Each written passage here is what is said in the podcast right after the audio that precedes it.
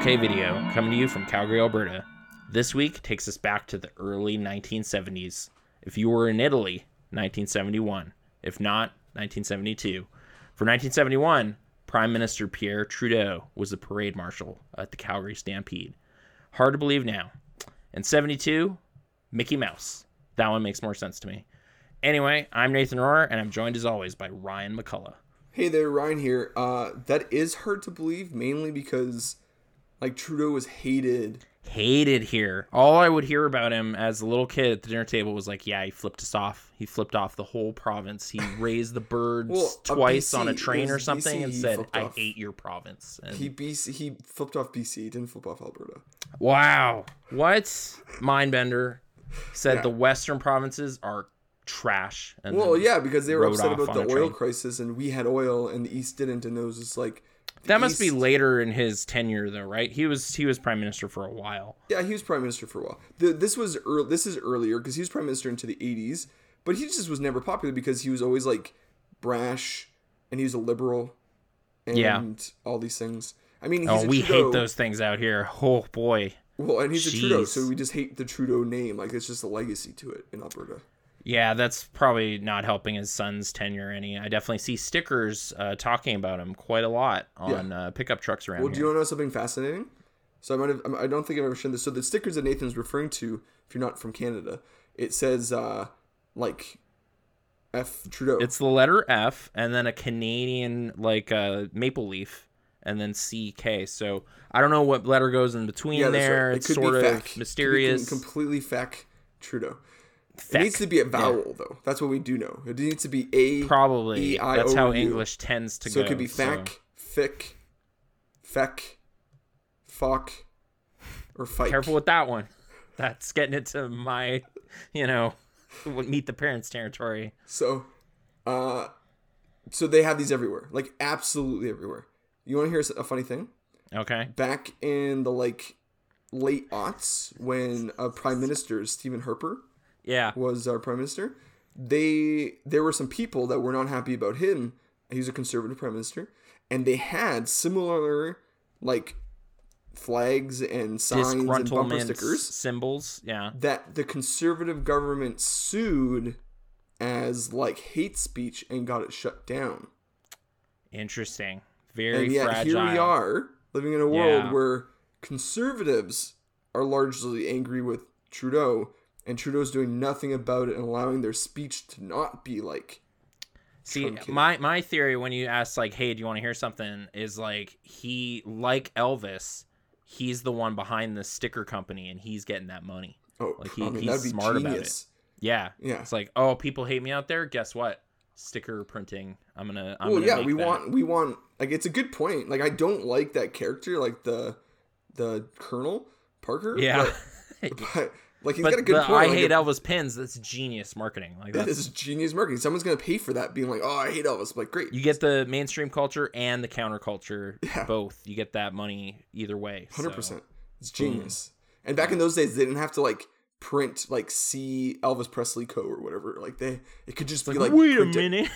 you flip it over and you're like, no, Yeah, yeah. he's got my nickel. So, So, anyways, but yeah, that's that's that's a little bit of, of Canadian politics for you. So, but yeah, uh, good good information, Nathan. But we are not we're a movie podcast. So, and I'm Ryan, and you're Nathan, and we're talking movies. well, movie star Mickey Mouse also brought up. Uh, I just want to bring up that I'm pretty sure that would have been part of the promotional push for Walt Disney World, which would have just opened Oh, okay. like six months prior or they something. just really like we got to get that Calgary base to come all the we way gotta down here to we gotta get people traveling down to Florida. They know about the one in California. This I mean, I guess it's not hard to like. It's not like you're sending a person from Walt Disneyland to go play him. You just be able to send the suit.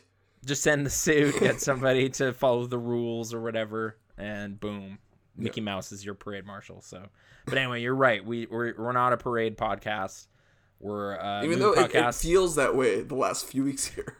I, I I still like this theme. I think it fits. No, I'm not upset about it. I'm just saying like this is a weird way to kick things off. If anybody was to sample our show, they would turn it on and they'd be like, and every single week we're talking about parade marshals and local Calgary flavor history stuff, and it's like, what? What is this?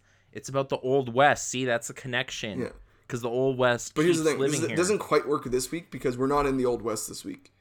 We're not really in the old west, though. This is credited as Sergio Leone's last western, so I'm gonna say it still fits. But yes, we're we're heading it- to Italy for our first and only spaghettini western, Mm-hmm. Duck You Sucker, or Fistful of Dynamite, or Once Upon a Time, Revolution, uh, which I think is my favorite of the options, but it's not the preferred by anybody. I, I don't. Well, think. and I'll get into why it's not my preferred in a bit, but yeah. All right. So this is from the great Sergio Leone. It was written by Luciano Vincenzoni, Sergio Donati, and Sergio Leone himself. It was released in the U.S. in July 72 and made 1.9 billion lira uh, in Italy and 980 dollars in the U.S. But honestly, who knows if any of that is true? Box office stats from this kind of so crazy. Like when you go to IMDb, like you have two options. You either go to Wikipedia and it says 1.89 billion lira, and I was like, that's a What is crazy that? thing to put out there. Yeah. Okay, cool. Or you go to IMDb and and then they and then IMDb. I mean, Wikipedia also has the France numbers. It's like four million dollars in France. Okay. Again, that's the only box office numbers they have. And then you go to uh, IMDb and it's like, oh, it made nine hundred eighty dollars in America. like at like one screening. like what is that? so confused. But okay. Yeah, international distribution of Italian pictures. Like, who knows who was bookkeeping any of that? But here's the thing.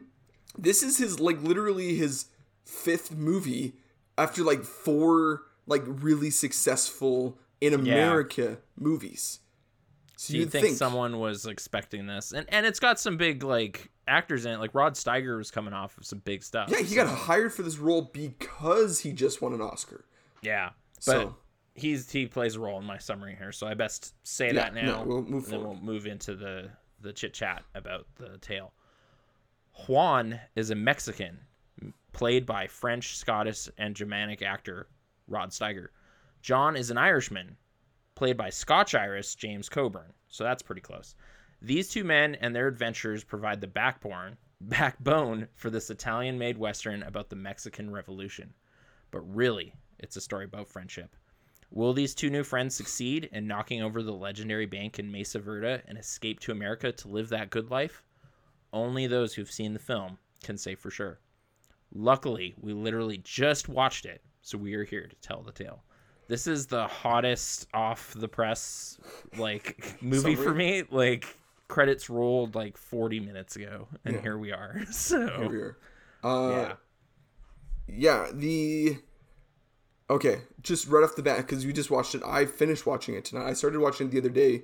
I've been sick, so this we're we're recording a few days later than we normally were. But I've been sick, coughing, and I was like, I don't have the energy to talk, nor do I think I'm not going to cough for any period of time.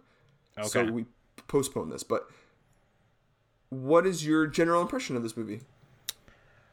occasionally fantastic and overall i quite liked it Hmm. but there's a couple hitchy things here and there but i think that's sort of an issue i have with some of this era of foreign cinema with like dubbing and sound stuff especially kind of Well, bothers is- me There's some interesting things to get into with the dubbing and sound stuff in this movie specifically. Uh, interesting. This this whole season might be like our most divisive yet because I I really did not like this movie. weird okay yeah i thought it was occasionally really good so okay Yeah. Whereas like I sat here being like, so I don't like the Once Upon a Time moniker being attached to it because I'm like, oh, this Oh. is his worst western. Like I Yeah. like his other movies in varying degrees, and I was like, this movie was painful for me to watch. I was not enjoying an ounce of it. Weird. Okay. Wow. Yeah, we're gonna have a different conversation because I, I mean, I was okay. like really impressed with a lot of it. So my problems were pretty like transparent, like right on the surface. I don't. I thought Rod Steiger was terrible. I did not enjoy him at all. Okay. I couldn't get past this like very clearly white man. He. It is uh like a product of its time thing. It's like this guy is just gonna be in brown face this whole movie Which okay, playing which this is fine. And, and Eli Wallach was also in brownface, but he was also naturally darker skinned, so Yeah. they didn't have to make it so coffee like, like almost Robert Downey Jr. from Tropic Thunder like. Uh, I I feel like he has kind of a Oh no. Rod Steiger is like whitest. Like he had white hair up until this point in his like he was white hair. sure. It's like dyed black hair. Sure. and he's got a very like light skinned complexion. Like he's Irish. Like he's got that like I think no. All, all I'm saying is like this character is kind of has this disheveled, grungy quality, and he kind of has this character actorly quality to him that kind of leans into that. Like the first scene in his, this movie with him is him pissing on an anthill yes. with no shoes on in like the wilderness. Uh, so it's just like, wow, this guy's just sweaty and gross or whatever, and Rod's kind of leaning into that. I think I'm also coming off of like a pretty positive impression of Rod after watching this Sidney Lumet movie, The Pawnbroker, a couple months ago. okay. Uh, so I was game for him being in this big role or whatever. So I was not mad at him at all. See, was like Uh, I'm. I was yeah. sitting before. Okay, so I had read IMDb subsequently after my first sitting. So I watched this movie in two halves, and I was like, when I texted you to cancel, I was in the midst of watching it, and I was like, you know what? Like I'm I'm not game today. I was feeling tired already just watching the movie, so I was like, I'm not game today. I'm gonna text Nathan. And then through the time between then and Thursday, I learned. So while I was watching the first half, I was Yeah. like, man, why are they like giving me a poor man's Eli Wallach? Like, what is happening here? Yeah, yeah. And then to learn that it was like, oh, this role was written and designed. was set aside for Eli Wallach. like it was Sergio's like, it. this is who I want. This is how I've crafted this character. Have set up this idea. And then Eli Wallach was busy, and so he was like, I can't do it. And Sergio was insistent. So Eli got out of another film to come and do this one. But in the meantime of him getting out of the other film, the studio went and hired Rod Steiger. had secured Rod Steiger like three, four years after he won Best Actor. So yeah, he's like as a the main get. person. And so then Eli ended up being like kind of burning him a lot, and he ended up suing the studio for compensation because he left a role to go take another role and didn't get it. So, Yeah, yeah. but I like Eli Wallach quite a bit. And so I was like, oh, this is a, I don't know if I, for me it was like sitting here being like, oh, I wonder if this would I would enjoy this more with Eli Wallach in the role than Weird. Steiger. Whereas I'm like, oh, that you can't you can't turn down a Best Actor winner like that. He's he's like megawatt stuff. Like you No, gotta and I know that. I just, uh, like that is always a trade up to me. Like Eli Wallach's cool and everything, but he's kind of a small player. Well, so the the, thing is, like, scheme. I mean, best actor winner. There's lots of people that are best actor winners that are like, yeah, I would trade that up any day. Like, I'm, I'm gonna Gooding trade that Jr. Adrien Brody for you know. Well, Cuba Gooding is also a, best actor winning. I want to be like, oh, I'm gonna trade it for this guy. To like, if Will Smith was starting a movie and I was like, oh, we can't get Will, let's get Cuba because he's an Oscar winner Well, Will's also an Oscar winner now. now. everyone forgets. but I mean, historically, even like a couple years after yeah. Will was starring, it was like, whoa, but we could get Cuba because he's Chill Factor, right? Chill Factor was almost Will Fer- Will F- Smith, and then we got Cuba because that's better.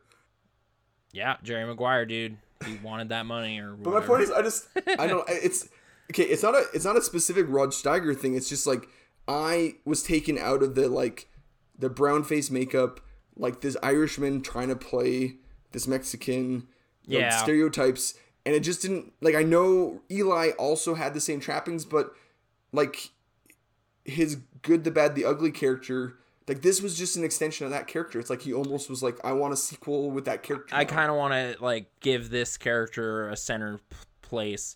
I think I just was really caught up in that turn in the, his intro scene. I thought was just really good storytelling. sure, yeah, it was a Uh, good scene. So I wasn't I wasn't really like focusing on the like who it is or anything. It, so I guess yeah, yeah, just to get to that. Um so yeah, dude's pissed on the sandhill, goes to hitchhike basically with this big elaborate carriage going down the road. Uh, initially, he's kind of shoved aside, like he's holding up some like sweaty money or something, and the driver is just like, ah, get out of here.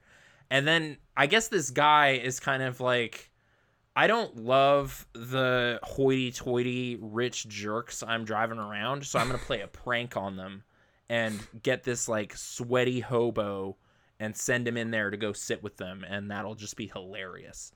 Uh, so he he sends him into this like super up like upper crust company and they're just so crappy to him for like minutes of just like talking as though he's not there about just how him and his kind are the worst.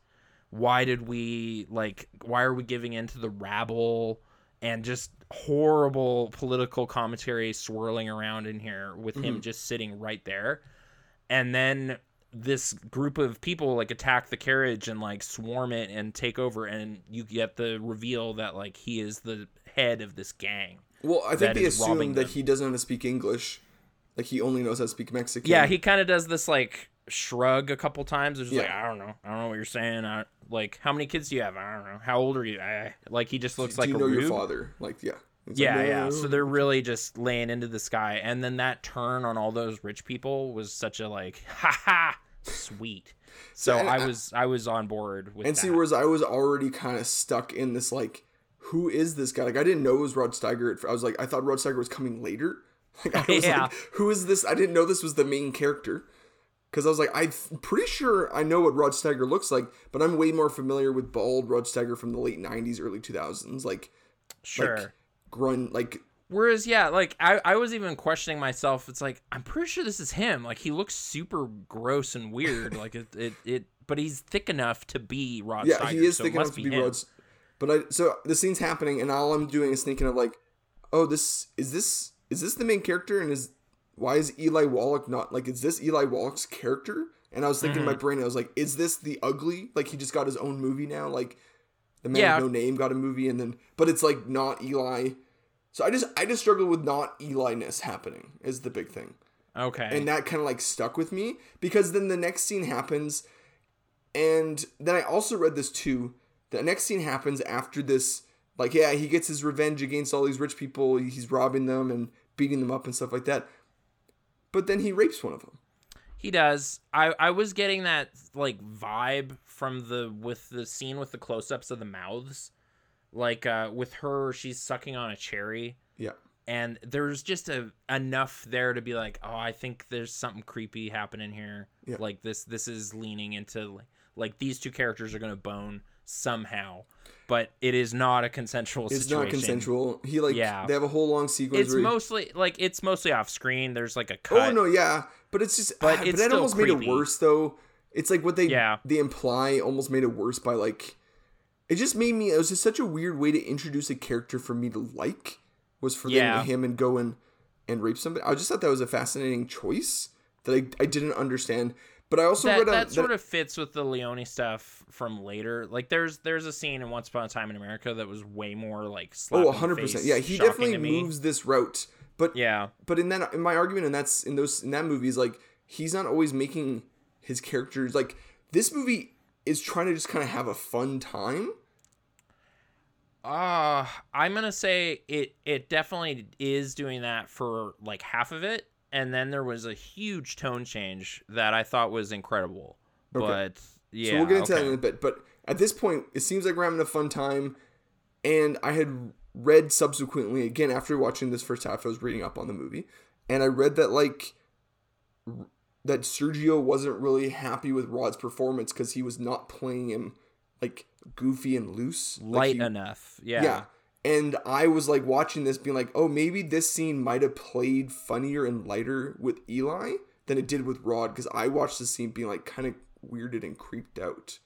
Yeah, I mean, it, it basically suggests he whips it out Yeah. and is kind of walking towards her in this weird way, and it's just like, man, this is intimidating and creepy. Yeah.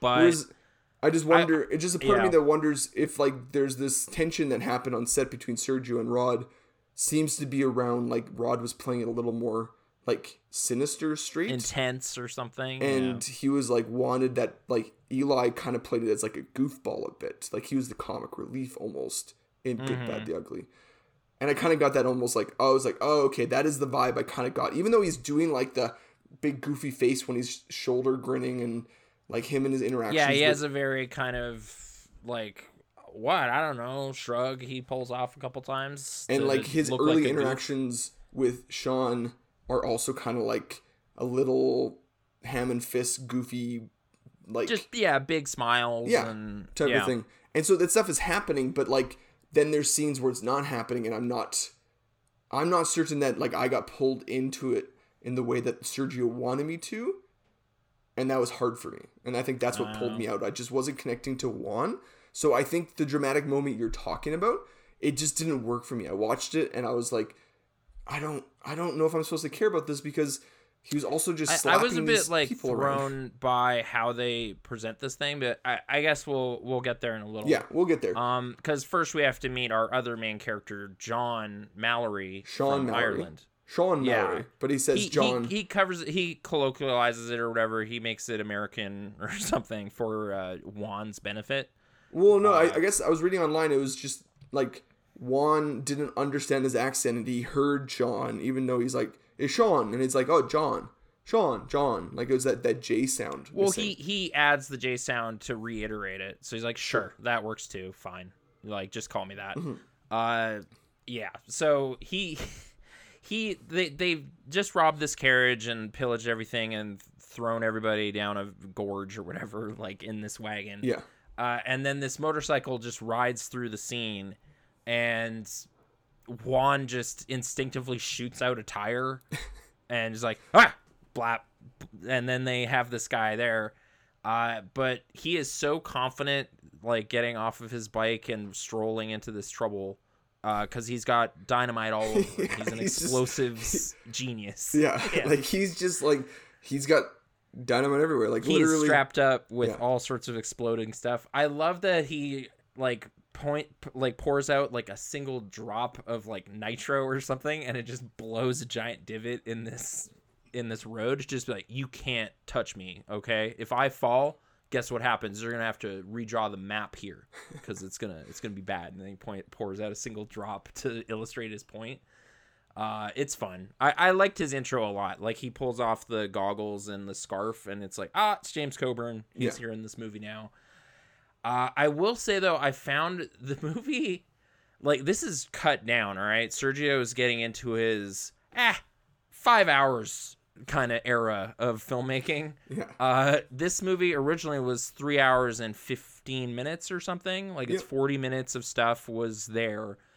And I was already kind of chomping a bit at some of this first hour and a bit stuff. I'm just like, what are we doing? Like, obviously, these two guys are going to knock over this bank. no, yeah, Why are we like having so many beats where it's like, nope, I'm not actually going to do it. And then there's kind of a thing where he puts him in a position where he kind of has to do it because he just killed people and is on the Mexican army's A hit list now. no. And then there's another moment where he escapes on this train. And that was the one that almost bucked me off the horse. I was like, what are we doing? Like, he just escaped, but then they go to Mesa Verde anyway and happen to run into him. And Coburn is so, So, okay. too cool for school at this point. So there's a possibility because the longer and longer the versions of Once Upon a Time in America come out, the more I Yeah. love the movie because it just connects connect connective tissue. It there. connects more things together in a more logical way. and so. I'm I'm happy with those things. There's very much a possibility that the uncut version of this movie I might like because one it of the might problems just make more sense. one of the problems I have was like I was like, wait, why are where what? How did we get here? How did we get to this scene? Why did why is John in the bar in Mesa Verde? How did he get here? And it's just like well, I, I got how he got there because he does that train escape bit. No, for right? sure, but like why why is he helping all of a sudden even though he seems like he's off and got away? yeah, His it- it- motivations are unclear.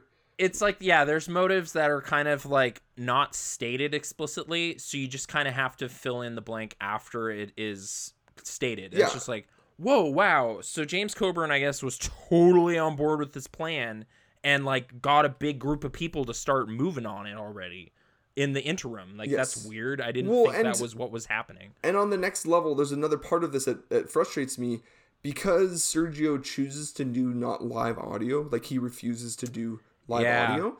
yeah He, he relies a lot more on gestures of like physicalness in the acting of these scenes and stuff Yeah. like that of people just like because he can't he has to capture exactly what's in the script but the problem is if you cut stuff from the script all of a sudden then you're making up pieces with audio that might not necessarily click because the scene works but the audio doesn't explain anything away Yeah, no, it's an interesting like it's one of my favorite things he's doing here and also one of the most frustrating in terms of storytelling cuz there there's scenes in here that are explicitly no audio at all. Yes. Like there's the flashback sequences with uh Coburn's character John Yeah.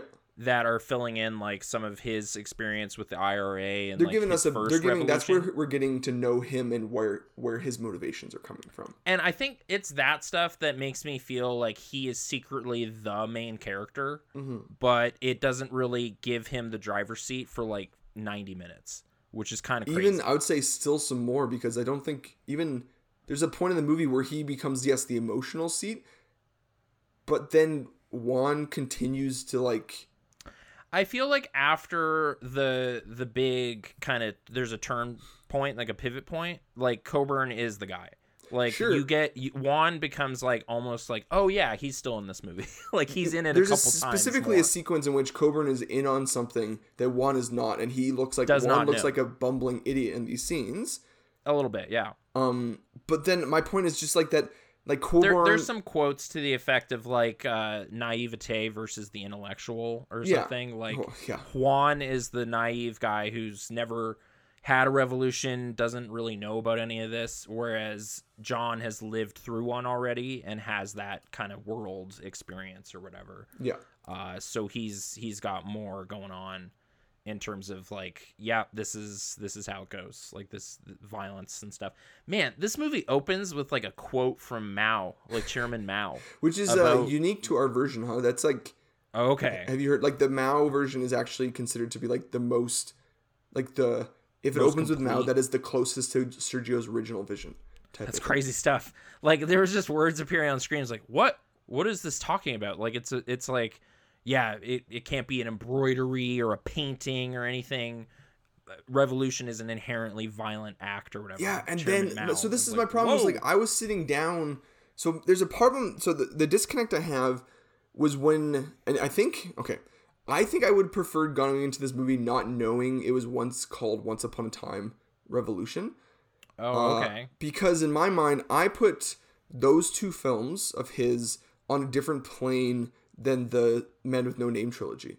I, Oh, I okay. they're my two favorite movies of his. I love Once Time in Time in the West and America. They're my two favorite movies of his.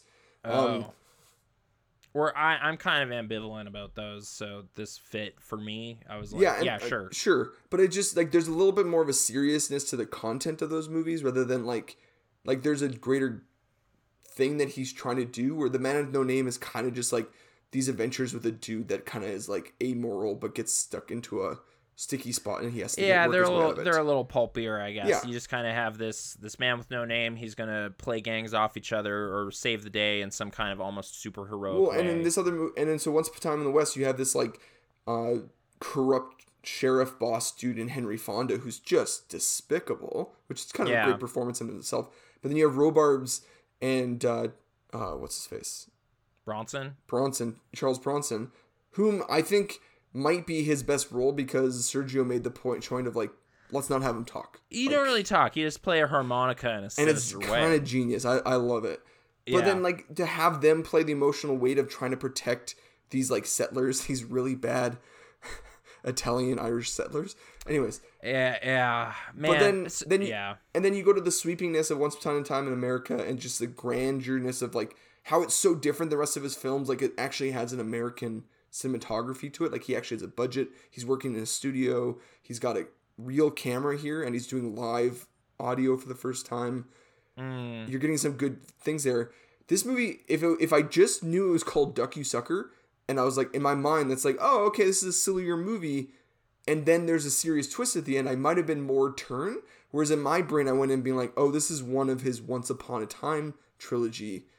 D- yeah. Does he say that? Like this is the middle I part don't know. of the I just trilogy? when you kind of put it in passing in our conversation, it got Okay. cataloged in my brain as like, oh, is this his intention? And then that first hour or so, when it was more of the silly stuff before the serious stuff, I was turned off. But then I think that flipped me to not really love the even the serious stuff later. Oh, that's unfortunate. Cause yeah, like I'd heard that. I kind of like that title, so I, I throw it around. But it again has three titles. The one I saw was Duck You Sucker on here. That is what the wiki prefers. Uh, IMDb prefers Fistful of Dynamite for some reason. because it's like uh, it's the most popular American one. Like, right. when I was looking at a like, bunch hey, of, like- we'll allude to those popular trilogies. That's what I mean. When I was know? looking at all the the DVD and VHS covers they always have in there, it's always Fistful of Dynamite. Like it's Yeah. just it was this them marketing, yeah, to get the George like the Clint Eastwood movie connection. Yeah, decent marketing notion, I suppose. But it is a weird fit in this anthology collection I have because it has like the Man with No Name trilogy, Yeah. and then this movie, Yeah. which is just kind of like, Do you have the white box too? Like is a white box? yeah, Sergio yeah, Leone it's collection? an MGM kind of four pack. I think it's just because that's the only movies because Once Upon a Time is Paramount and Once Upon a Time in America, sorry, in the West is Paramount and America is Warner Brothers. So it's like MGM Ah. has the four other films. So there's like here's the Eh, collection. just put them all together. Yeah, Yeah. spiff them up. I didn't get a chance to look into disc two or whatever. Like, I'm sure I got some nuggets of cool stuff. yeah, this there, was the but- one where I was like, man, if I could this collection were and I went online actually after watching this and being like, is there just a man with no name collection? So I don't have to have this movie? Like that's That's harsh, man. I, I was really vibing with this movie. I guess this I is sad. And I'm sorry, I- I- I think it's really good. I went in with all like I'm. This is the movie I brought to it because I was like, oh, this is the one movie of his I've not seen. I want to watch it. I feel bummed. Like I, I genuinely feel bummed that I didn't have a good time watching this movie. yeah. But I oh, okay. What did you? How did you feel about the music choices that Loved it. Ennio was? Okay. Loved the music in this movie. Like that that's my number one thing about this movie was once once he starts uh really getting weird with it, Yeah. it was just like this this Sean Sean Sean Yeah. Oh, is a jeez, super Nathan. You and I are just on a different wavelength. I was literally going to be like, I weird can't choice. stand the Yeah. Shun Shuns.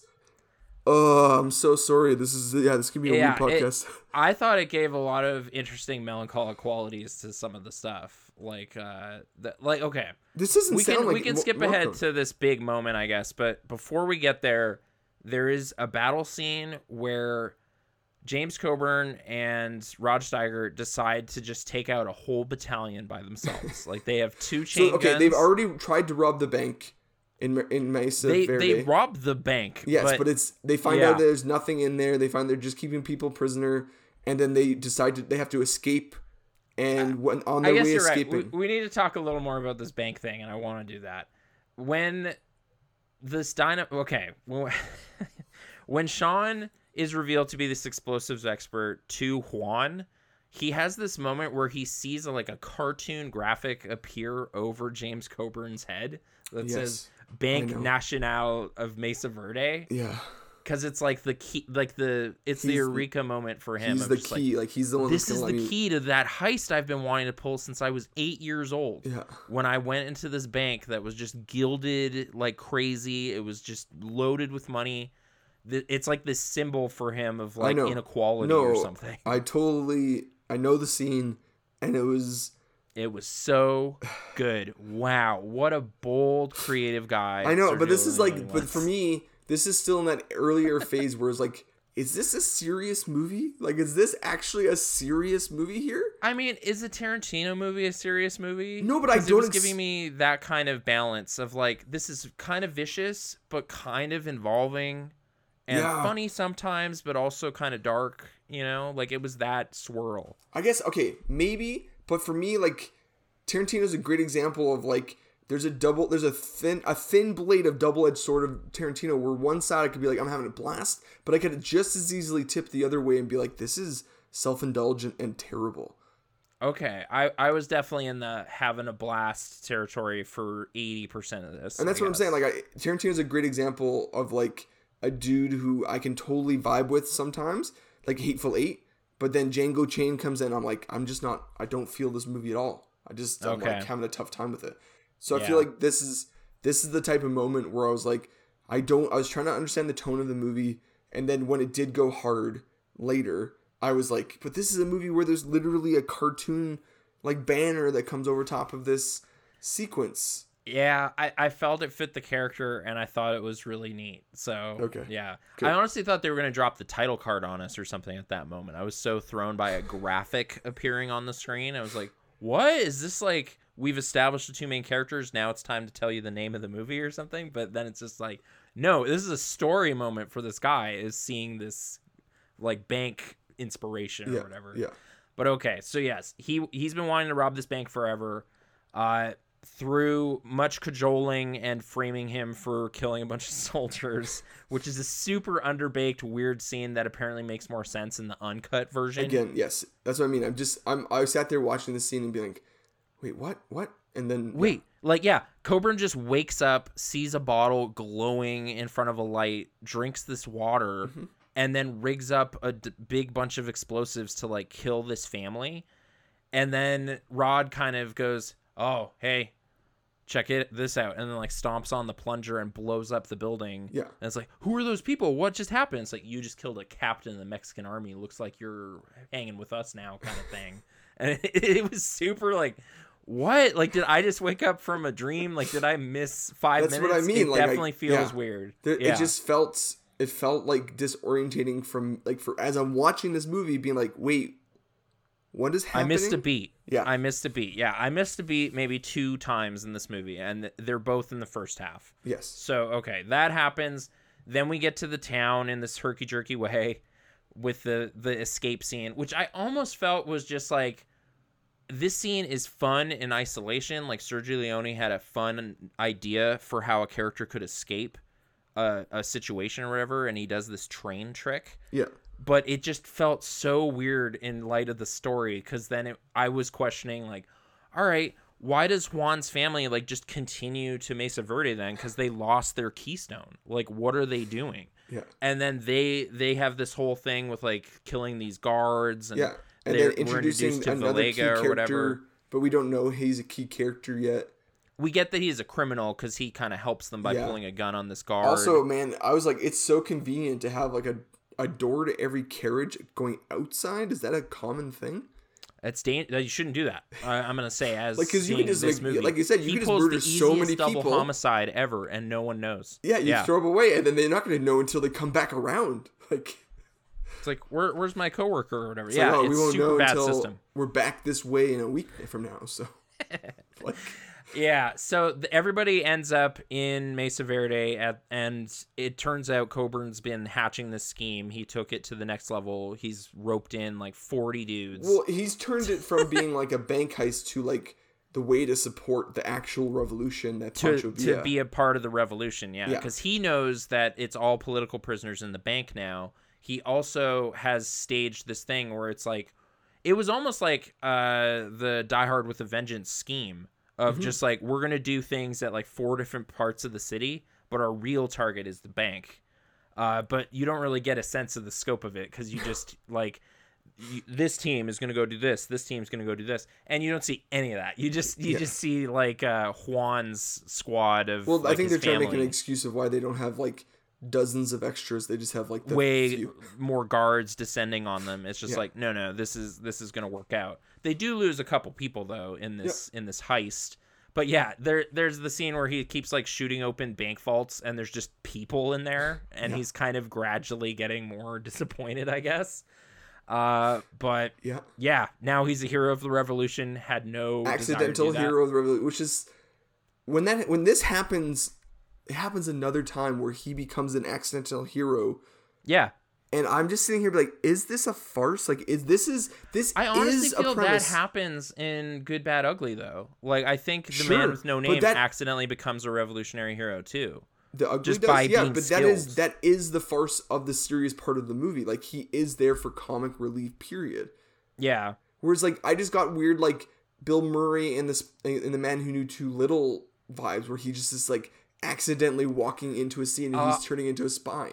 Like I thought it was a tee up for some really fun cursing between the two of them though. Like there's a several times where they just kind of flip each other off or Yeah. just like, "Hey, I learned one thing from you." And then like they drop a like that this this movie uses the F word like maybe 5 times. Mm-hmm. Uh, but for 1971 that was still blowing my hair back a bit cuz this is oh yeah, shortly no, after I was sitting there MASH being or like, whatever. wait, is this okay? Like they just said the F word. I don't I don't It's think like, that's allowed. yeah, this is like right when it was barely okay. So I, I thought it was kind of cute to see like some early cursing going on.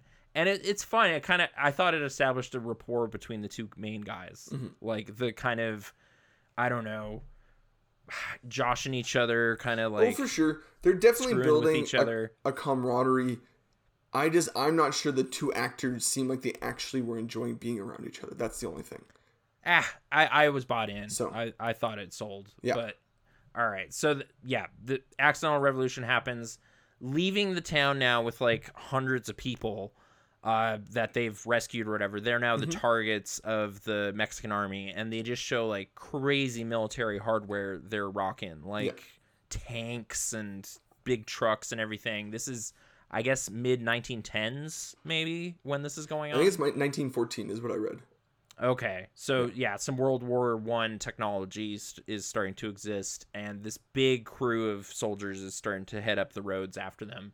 And Sean kind of hatches this scheme that I I was sitting there on the couch, just being like, "What is he? This sounds terrible. Like, what a stupid idea." But the way it works out is perfect because it's just like we have an elevated position with two heavy weapons and it's all kind of a farce to just get everybody to hide behind this bridge that we've rigged to blow up. Yeah. So there the, like the shooting part is almost doesn't matter cuz it's all just a means to get everybody to like duck and hide Yeah. in the wrong place, which I thought worked out splendidly. And that was when the movie takes this wild twist Yes. where it was just a fist bump moment for this crazy thing. Like these two guys just struck a huge blow to the military. I was like, wow, look at that. Those two guys smoked it. And then the next scene, like the music starts coming in and it's really downbeat. And Rod just looks so like broken. And I was Yeah. like, what? What is going on? Like what he's saying and how this is being conveyed, like with the music and everything, his whole family's dead. Eh, How did that happen? And then like Sean goes deeper into the caves and you just see like everybody's dead. Like all of the people they sent ahead are massacred somehow. And the somehow is the part I don't like about this because I was like, what? How did this happen? Like they just blew out everybody in the region. Like I saw it happen, but somehow there were some extra Mexican soldiers somewhere and they they killed everybody, including his dad, including all of his So- This is Yeah. another. This is another one of those moments where. So I, I I knew when you said there's a downbeat moment. I was like, yeah, okay. So he's talking about the cave, but I I sat there being like, wait, how are they dead? Like what what happened? How did this happen? So then like Yeah. I'm not feeling the emotional weight of the scene because I'm sitting there being like, this seems cheap and not earned. It was crazy. It wasn't even that scene. I was saying that scene kicks off like 40 minutes of a totally different vibe. Oh sure, yeah, but that's what I how mean the turn. But that's I'm saying the turn That's does the turn. happen, but I just don't care because I'm sitting there being frustrated that that this turn doesn't seem earned. Like this turn. It was weird. It was a weird turn. Yeah. so.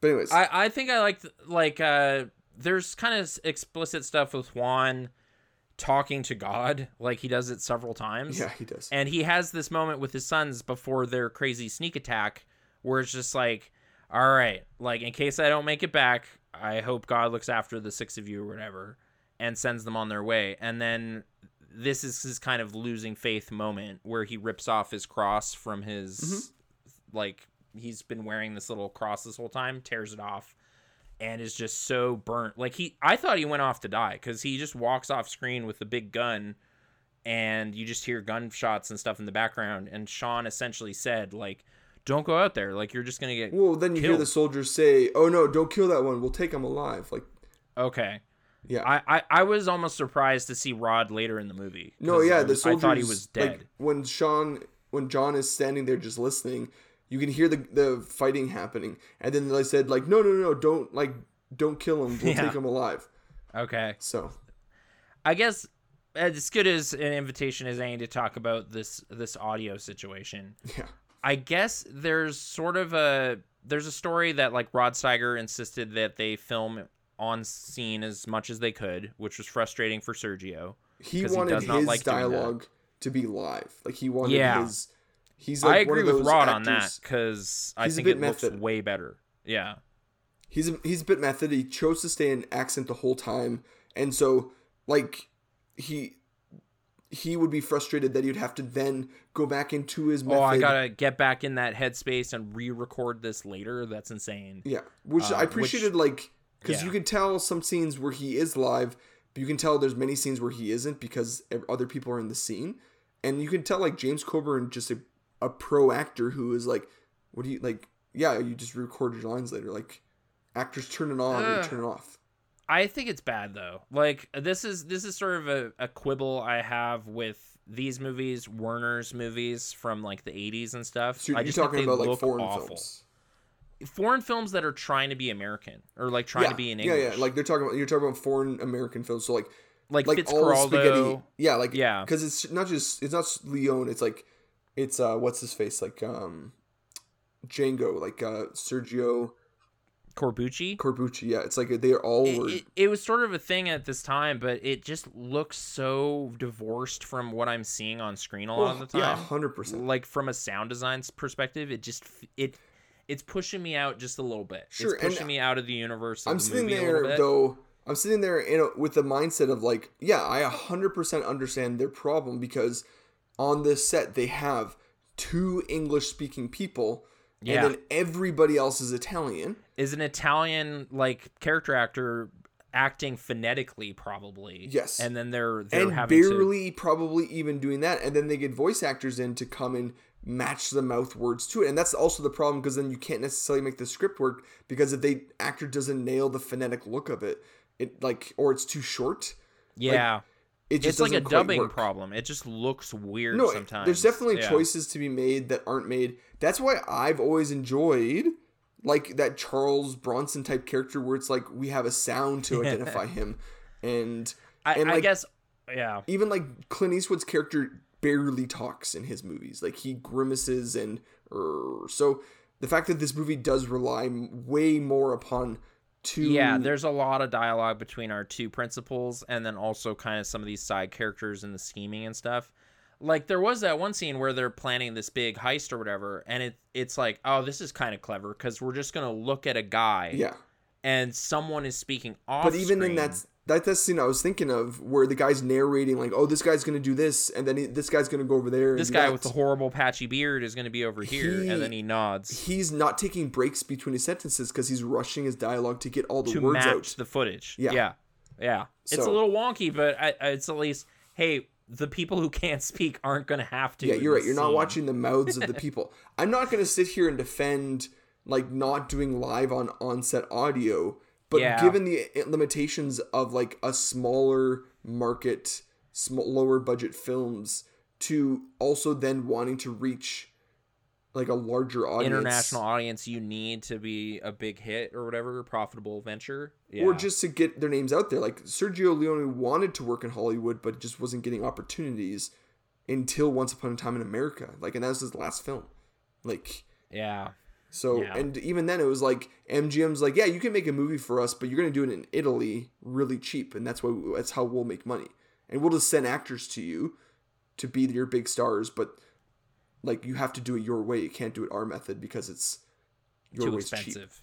Yeah. Yeah. So I'm yeah. I'm I'm not gonna defend it, but at the same time, I'm not gonna be like.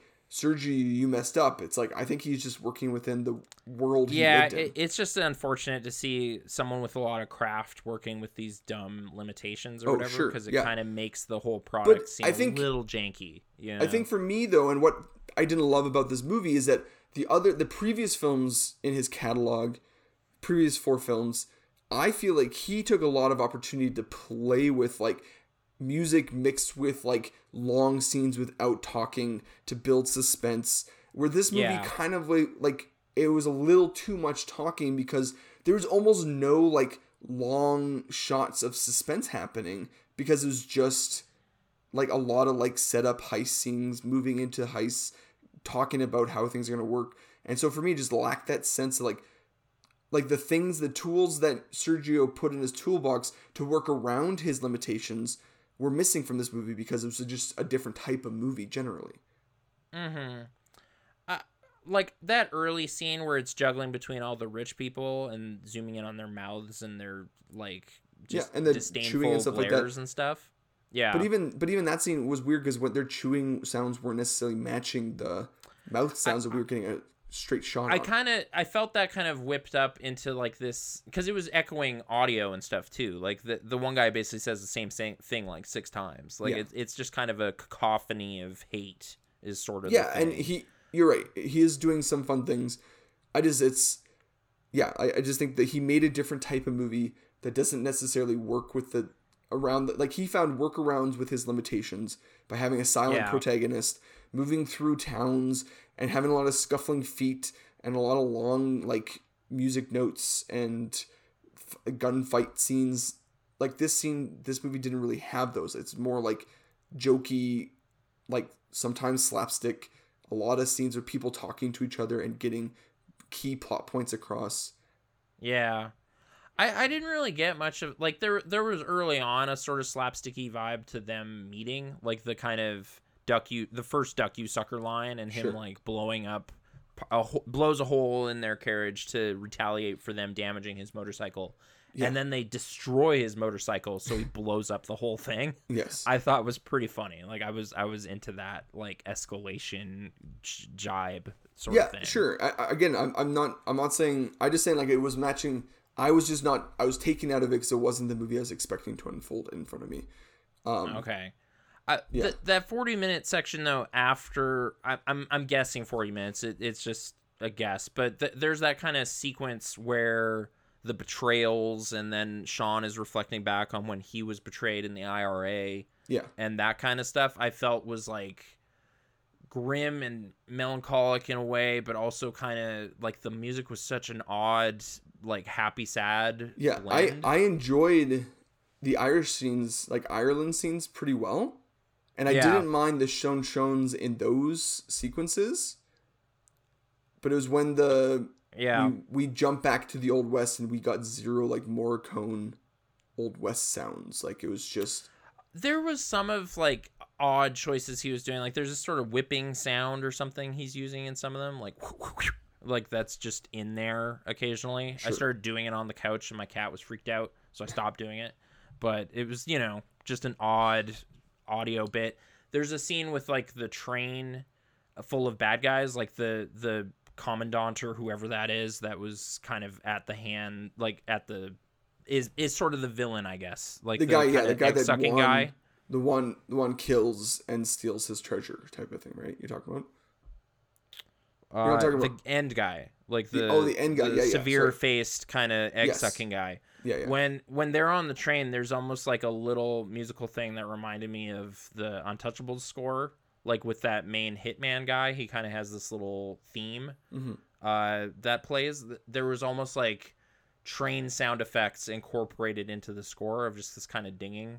It was interesting. sure and i mean like there's there's known little for, things he's doing. yeah, yeah. Morricone's known for like characters getting a little theme sound to signify Sure. when they're on screen so yeah i'm i just it just wasn't clicking I, and I guess me. just Coburn's theme is the Sean Sean Sean's, and you get a lot of that. you get I a lot of that, that which I, Yeah. again i didn't mind in those specific sequences i just found some of those sequences i i enjoyed i enjoyed those sequences when they were revealing more about his character and when it wasn't just coburn sticking his tongue down a lady's throat in slow motion in front of me those those were weird. It made me really wonder what the nature of that trio was. yeah uh, at well especially end. at the end like the end became was really weird but in the earlier Yeah. parts i was just like you're just being a dick. Of course, this guy betrayed you because all you would do is hang out with your girlfriend, make out with him, Oh, and then he just it's sat there. so it's so over the top. Like it's it's like this gilded memory of just oh like yeah, I think he did that on this purpose this sun soaked Yeah. day. They went on It's a a picnic in a car. it's soft Yeah. lighting. Like it was, it, it almost had that soap opera effect to it.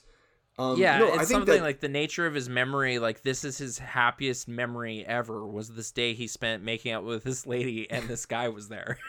like it's just this weird trip. But no, I- I guarantee it is one hundred percent. Like Yeah. he is trying to show you like it is a fond memory. So he's just having all the rose-colored glasses of that scene.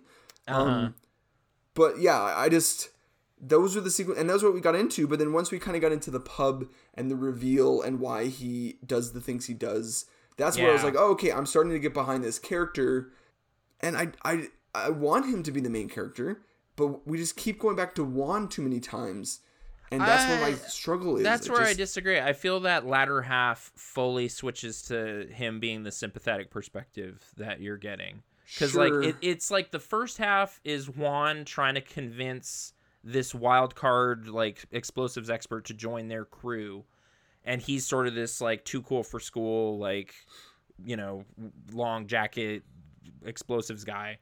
But then in the second half, like when it's that scene where it's him seeing the firing squads and like the who betrayed them and everything, Mhm. like that kind of moment, I feel that's when he becomes the guy and Juan is just burnt out and depressed and has lost everything because his family's dead. He's dead, like he's broken. And that moment when Coburn gives him the gun to get revenge on like the president or whatever, like the governor, whoever Mhm. that was, the guy on the posters, Yeah. like that was sort of him encouraging his new friend to like do anything, like to be have something to do with his life past Sure. that point, right? Okay. So yeah, no, I'll give this to you. yeah, I, I, think- felt but- he became kind of the the focal point for the latter last bit for sure, and that that kind of teasing it with the flashbacks, like he's the only guy we get that with in the Yeah, story. right. No, I I, So I I, see better with what you mean. I just uh, so okay. What else do you want to say? Because I, I want to have a comment. Uh, this there's part of this that deals with me with it being like the last few moments of this movie.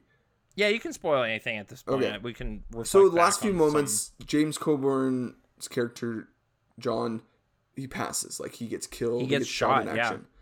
Yeah, And then the last shot is this like I couldn't tell what they were going for.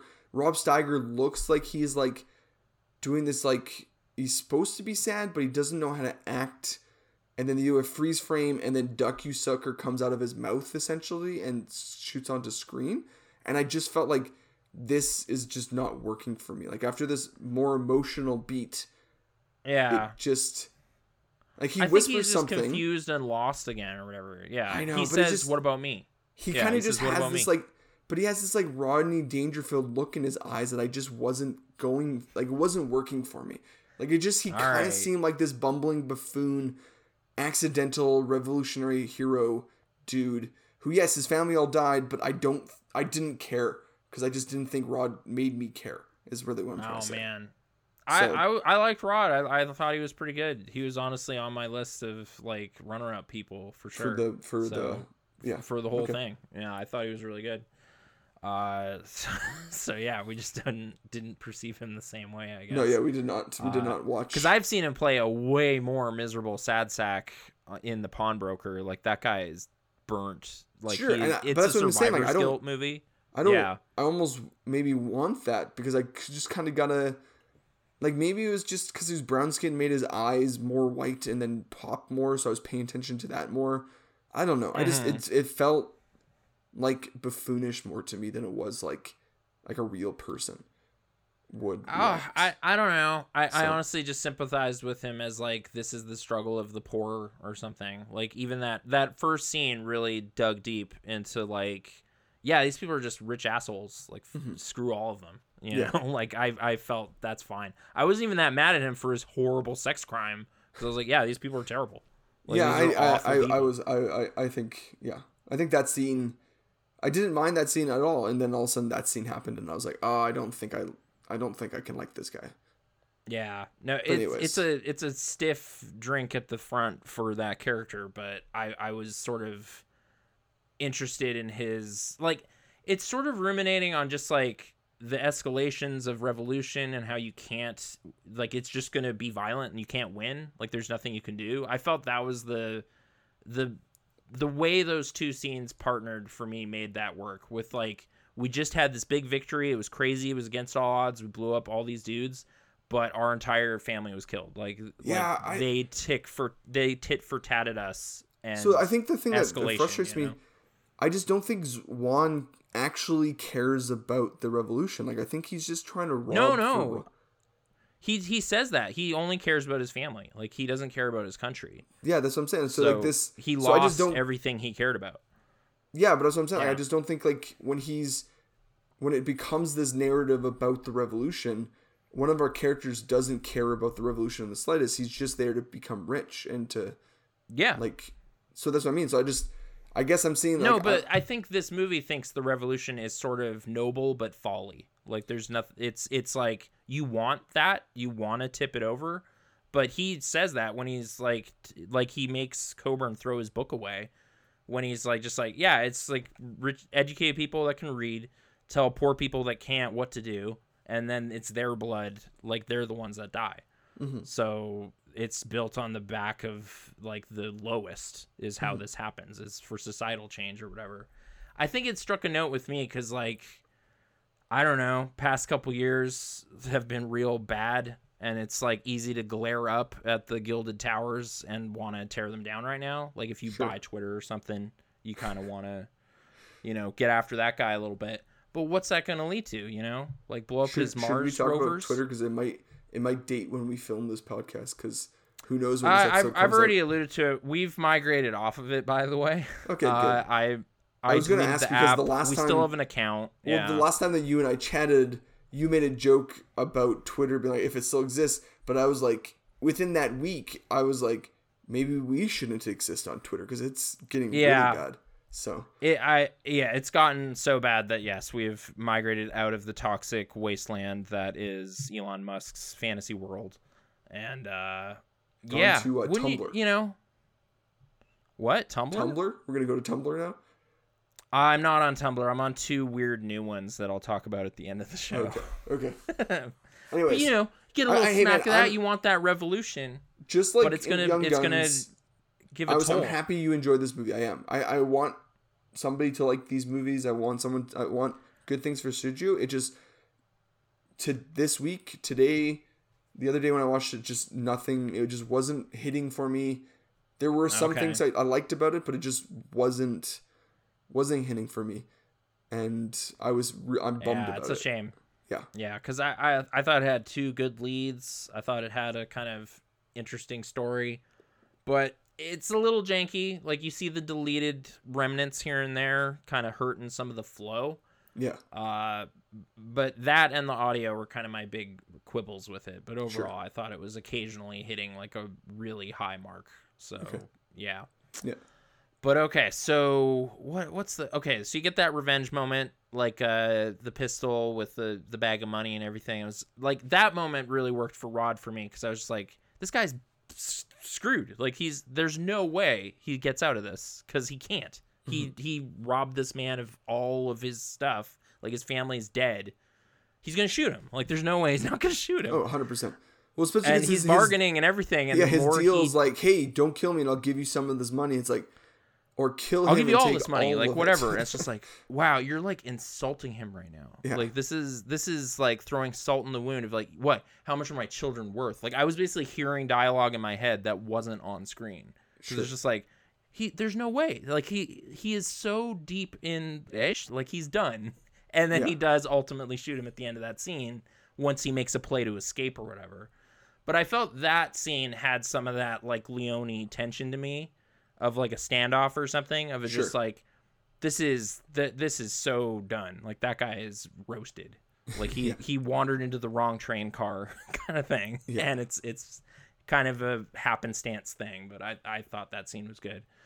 Uh and then yeah, that's earlier there's a there's a beat where like he's on he's at the firing wall. Juan is is about to die Mhm. and it's like he hears Duck You Sucker in his head. I want to say. No, I 'cause it think he says. no I think sense. he actually says "duck you sucker," because he But whistles. he hears rides that in on a motorcycle. Yeah, He hears that whistle. That, that he that does hear whistling. Yeah, yeah. and then he hears "duck you sucker," and then he ducks. I I felt that couldn't be real though. That's the thing I'm giving it. I'm saying it's Sure, I. I mean there is. I mean Nathan, never in my life have I had like a an animated picture thing over my head. It's not a. no no that's what I mean. It's like that. It's a slightly surreal like. I guess Inclination. so. So he just Yeah. timed it perfectly. Well, he heard the whistling. The whistling was the real signal, Okay, and then he knows what that means, and that's gotcha. he So the decides to duck. audience is being told "duck you sucker" is the cue. i- is like the kind of key clicking in his head. Oh, I see. I'm about to be saved. I was like, this is either Rod Steiger dies right here, or James Coburn's going to save him in a crazy way, and then he does. Yeah, yeah. so blows up the firing squad, rides in on his motorcycle, and they flee. Yeah, yeah, Yeah. And that you get kind of this like silent antagonist with that military guy. Like he never really says anything. Nope. He just looks intense and wears like a, a you know, an like a commander hat or something. So Well, like, and "Oh, yeah, and, and eats and eating raw eggs like from yeah, the- who would eat an egg like that? That guy's crazy. So yeah, I don't know. A lot, a lot of this was was clicking. So good. What a great movie. Anyway, No, Uh, I'm, I'm, I I am happy it worked for you. I don't necessarily want to rag on this movie. I mean, I was a little more bummed with uh definitely was more bummed with Young Guns because I just was like you were having such a good time and I was like, "Oh, I really do kind of want to rag on this movie." that that's like a dopey fun time. I honestly wrote like a mini script in my brain about how I'm gonna justify my MVP in a completely different way because it's like this is next level compared to that. Like that was goofy. Oh no, no, nothing. that's what I mean. I don't want to be mean to this movie because I like the people involved. I like the director. Like I love Sergio, so I just I don't want to not like this movie. It yeah, just wasn't working for me is the thing. So, yeah, yeah. which is It definitely 'cause- was like 20 minutes longer than I thought it was gonna be when I sat down. yeah. Uh, I was Yeah, like, you gave wow, me that text being I like, timed "Oh, this it's gonna be a tight, tight, tight night tonight." I'm like, "Oh, okay." No, yeah, it's a two and a half hour movie. So, um, Yeah. no, I yeah, I was fully prepared because it was post, uh, post like both Good, the Bad, the Ugly, and Once Upon a Time in America. So I was like, "Oh yeah, a light movie from Sergio now is now two thirty. Like that's airy. Mm-hmm. That's like breezy for him now. once once upon a time in the West, yeah, and then he's moving Yeah. towards his biggest punch of like Well, because the West is three hours, and Good, Bad, and the Ugly is like two hours and forty five minutes. So It's this pretty is like, This is breezy. This is a breezy like a my breezy two thirty seven. Yeah. like pff, whatever. easy. That- So. It's nothing. Yeah. Uh, I guess last thing is the the final moment between the two. Uh, I I was a bit surprised that Coburn was the one that got shot. I thought it was going to be Steiger. Mm-hmm. I- There's a there's a moment prior where he kind of smiles a little too long and is not paying attention to the battle. I thought he was going to catch one right there. Uh, No, and I- then I also was kind of that was another part that bummed me because I was like, oh, all right, because I would have killed Rod Steiger, like I would have. I know, but I think it's it's more tragic that like a Oh sure. better character was killed. No, no, that's what I'm saying. Like I You know, know? the reasons why they did it. I think I still would have sat there and probably still killed like But he, but that character's out of anything, you know. Mm-hmm. So it's worse that he's left with nothing at all. He doesn't even have a new friend. sure. Uh, like what's that guy gonna do in I know. America? So I, I thought it left it in a fun, like darker place than I was expecting. And then Duck You Sucker Uh, happens, and it's just it's such a silly it's just the title of the movie. Like he I doesn't know, but it's such it. a silly title. it's a goofy title. That's what I'm saying. If Once Upon a Time Revolution appeared, it would at least make more sense. I guess so. I yeah. because it's okay. about the revolutions Yes. and what Yeah. they do to like you know society i guess it had a, it had some interesting ruminations about revolutions to me yeah, uh, yeah, yeah. We didn't even talk about the bird cage scene he tries to take a nap under a bird cage gets a bunch of crap on his head Just take your crap that was good head. stuff the chicken was making a lot of sounds and then coburn tries to like settle it down but then ultimately just kills it which was screwed up i was just like yeah you know you can try the gentle hand but it's just a violent situation Yeah. I don't know. These things were resonating. But okay. He, he he's been shot. He was shot by that treacherous commandant guy. Uh I guess he's not treacherous. He's doing his job, but I don't like him. Uh Coburn's dying and they have this kind of final cigarette moment and like uh, Juan is trying to keep him awake and be like, no, no, you're telling me about America. We're gonna go to America. It's gonna be awesome. And it's just Yeah. like, yeah, bro, that's that's right. It's gonna be great. kind of like gets a cigarette.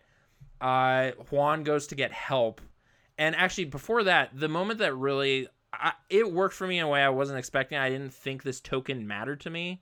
But when he gave him his necklace back with the cross on it, I thought that was a really great thing. I was not expecting that. He saved it for him. Mm-hmm. I don't know why. I don't. It just felt like a meaningful gesture from this like too school for cool character. You know, Yeah. I, I that really hit. And then he blows himself up. Yes. like it's it's just this crazy manly death that Coburn gets at the end of that movie. Uh, after this kind of weird, like for him, tender moment, I thought it worked really great. Like Yeah. this kind of weird friendship dynamic gets shattered by Revolution Mhm. and credits. Yes, the title of the movie is super silly, but I don't know. I don't know Yeah. why that was Sergio's choice. Like No. he wanted to call it "Duck You Asshole," But he according also to okay, Coburn. but it wasn't really like he also wasn't gonna direct this movie. Like he almost didn't direct this movie. He almost didn't direct it, but the stars wouldn't work with his assistant, right? Yes. Giancarlo. Yeah. And there's a part of me that wonders, like, oh, how, like, was he, like, phoning it in a little, or I got a little bit of that sense because there's some shots where I was like, it's like where's Peter the Jackson's camera? Hobbit. Doesn't really care. Yeah. I don't know. I don't know. I'm just saying, like, I just a part of me that's just like, I don't, like, I when I read when I was watching it and I was like, oh, and then I read like, oh, he wasn't gonna film and his assistant was. It was gonna be his director debut, and I was like, interesting. Okay. Yeah, I mean it's a little it's a little I don't know. Like I get why it's overshadowed a lot. It doesn't have the same punch as a lot of his stuff, but I, I felt it overall has like two two big personalities at the center of it. It's about their relationship in this weird way. And the way it kind of pivoted around that center point was interesting to me. Sure. So I overall thought it was thought it was pretty great. Sure. So thanks, Sergio. Yeah. Uh, but okay, let's uh, go to MVPs. Yeah, and you did Uh, the summary, this so it's movie. my. I'll start off. You get to kick it off. Yeah. Uh, yeah, and for me, it was James Coburn is the uh, is my MVP. Um, Okay. mainly, uh, mainly because I think just like he is a he's a solid actor's actor, like in that sense of like he can put a charm on, like he puts that smile on, he can become charming. He knows when to be serious. He knows when to be romantic. He definitely was like enjoying kissing that girl. Like there's like saw it not happening.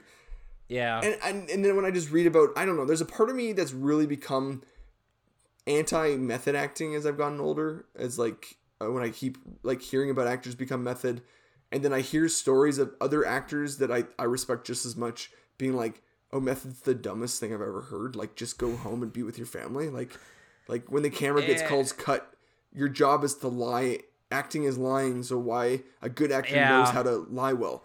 So I'm just sitting here being like, oh, James Coburn, like he's not a method actor. He's a dude who just like he turns it on and turns it off. He can do that. Whereas like when I hear and yeah, he still he still looks super cool when he needs to, and yeah, like yeah, but then and then he does carry those scenes.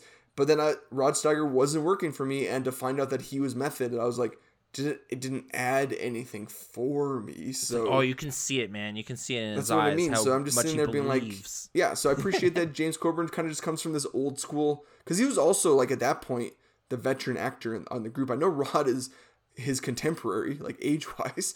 yeah, But, uh, but Rod was still relatively newer. James was like the star of this film, like Mhm. the bigger star.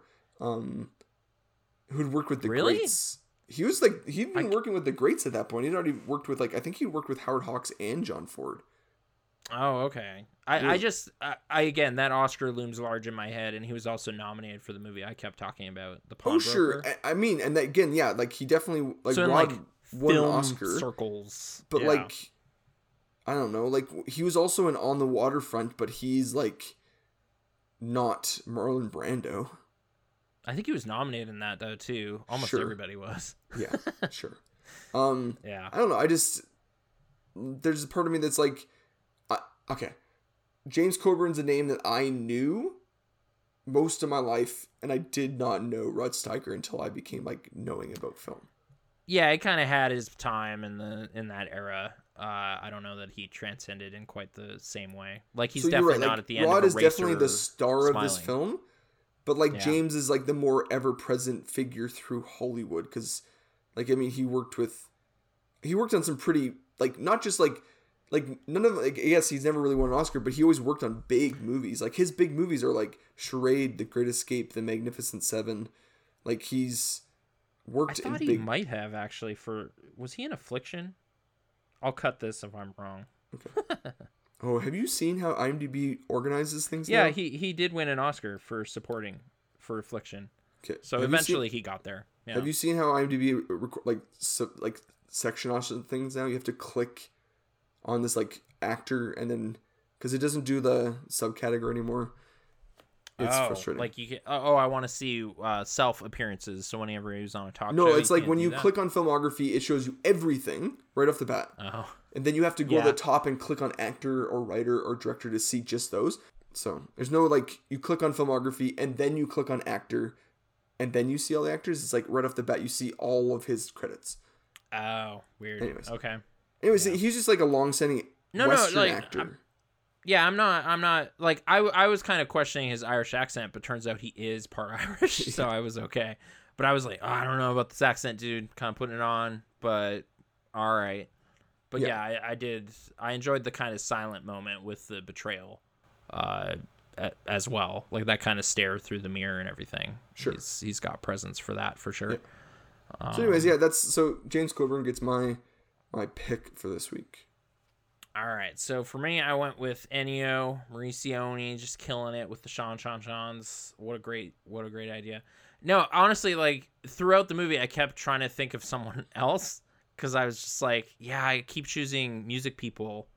Uh, feels lazy, but he really was elevating those scenes in the rain for me, like the big betrayal scene. I thought was like, or even that cave moment.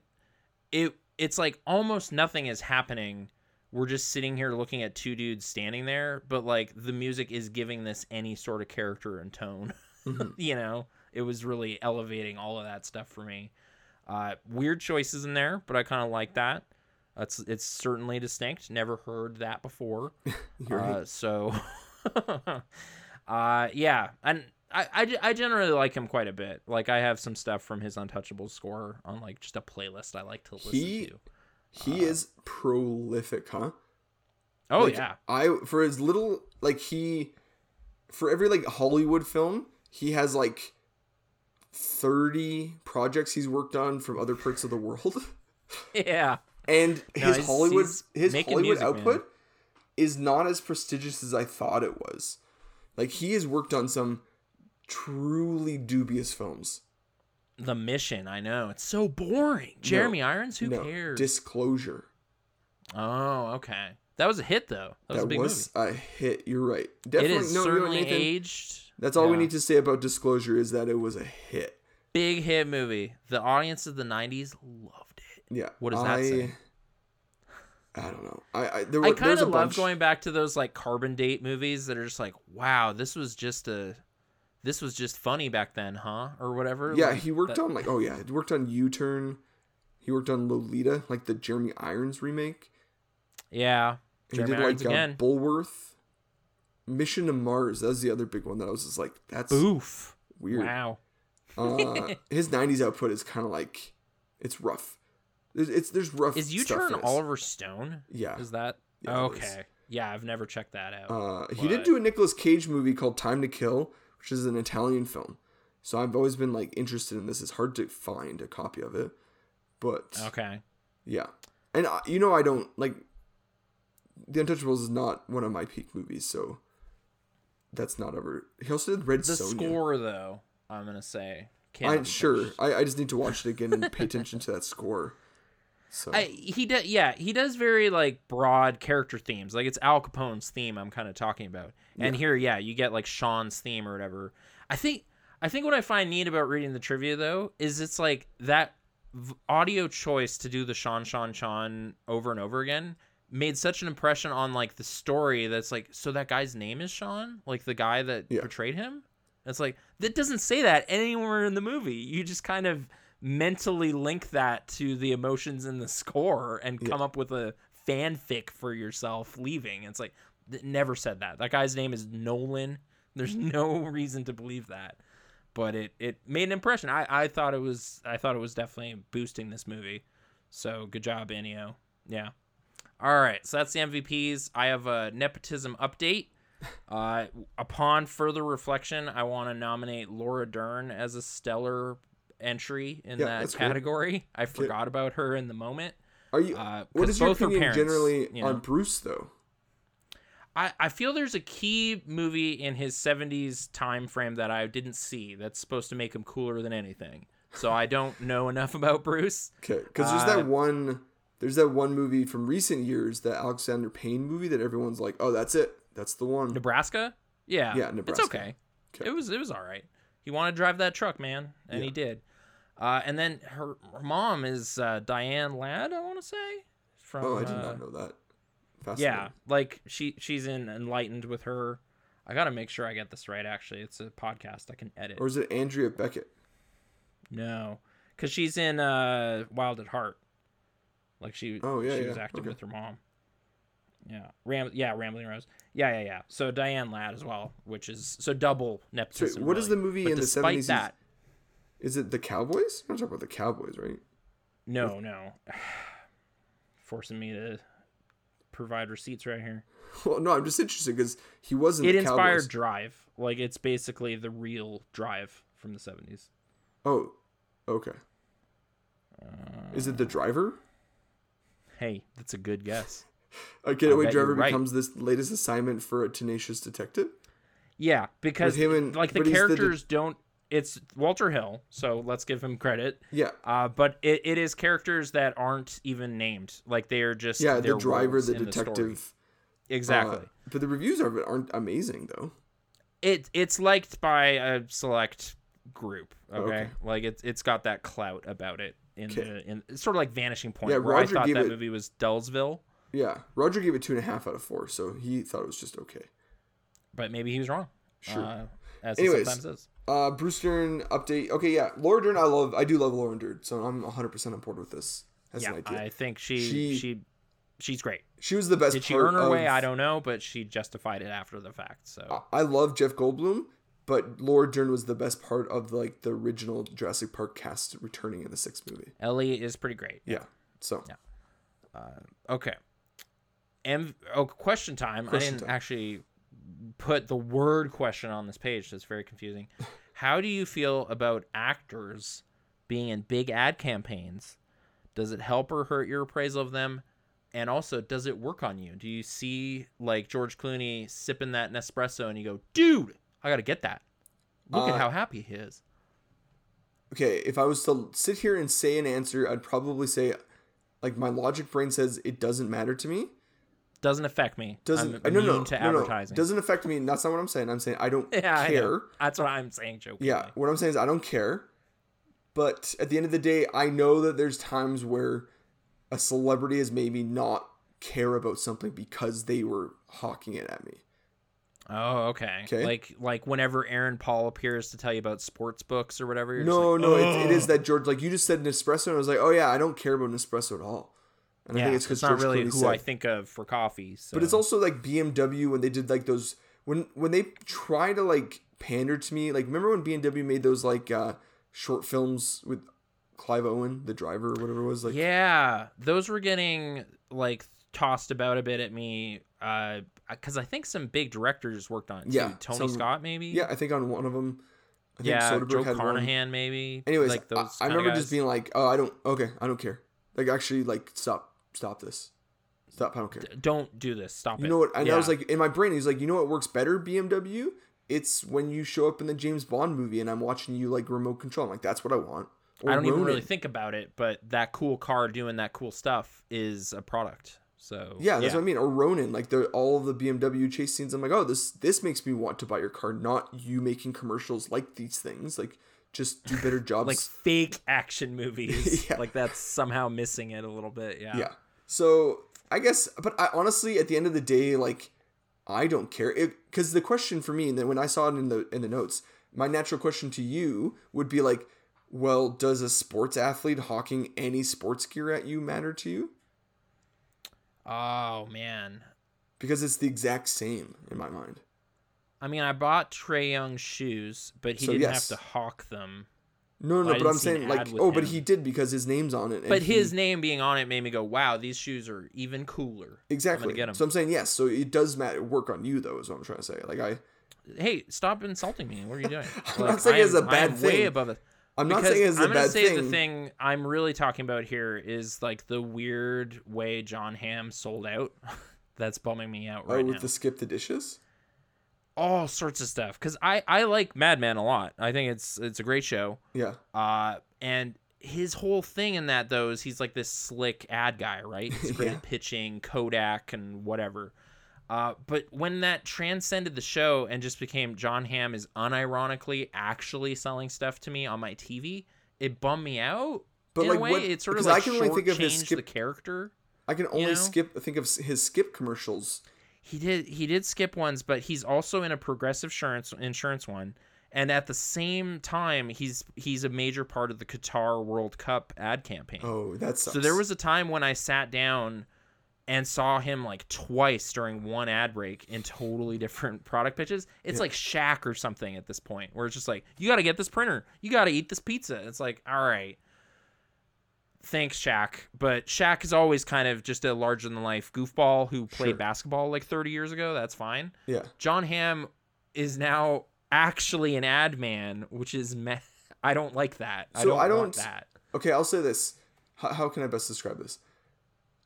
When I see an actor commit to like a company though, and you see a series of ads. So you remember the like you might not like these ads, and there's a couple examples, but the one I'm going to give you is like the Justin Long Apple versus PC ads. Oh sure, the that's fine actually. That that was That was classic. like over years that they did that, and he was like in all of them, and they. That's what I'm trying to say. It's like I don't I don't know how that impressed upon my perception of Justin Long though. Like I was still able to dig him in Barbarian and like But I knew who Justin Long was when he was in those commercials. Like I didn't. He was, was the other guy- actor. The Oh, other guy PC guy Jeepers was the one that became bigger later, but Justin Long was already a face I knew watching Yeah. those commercials.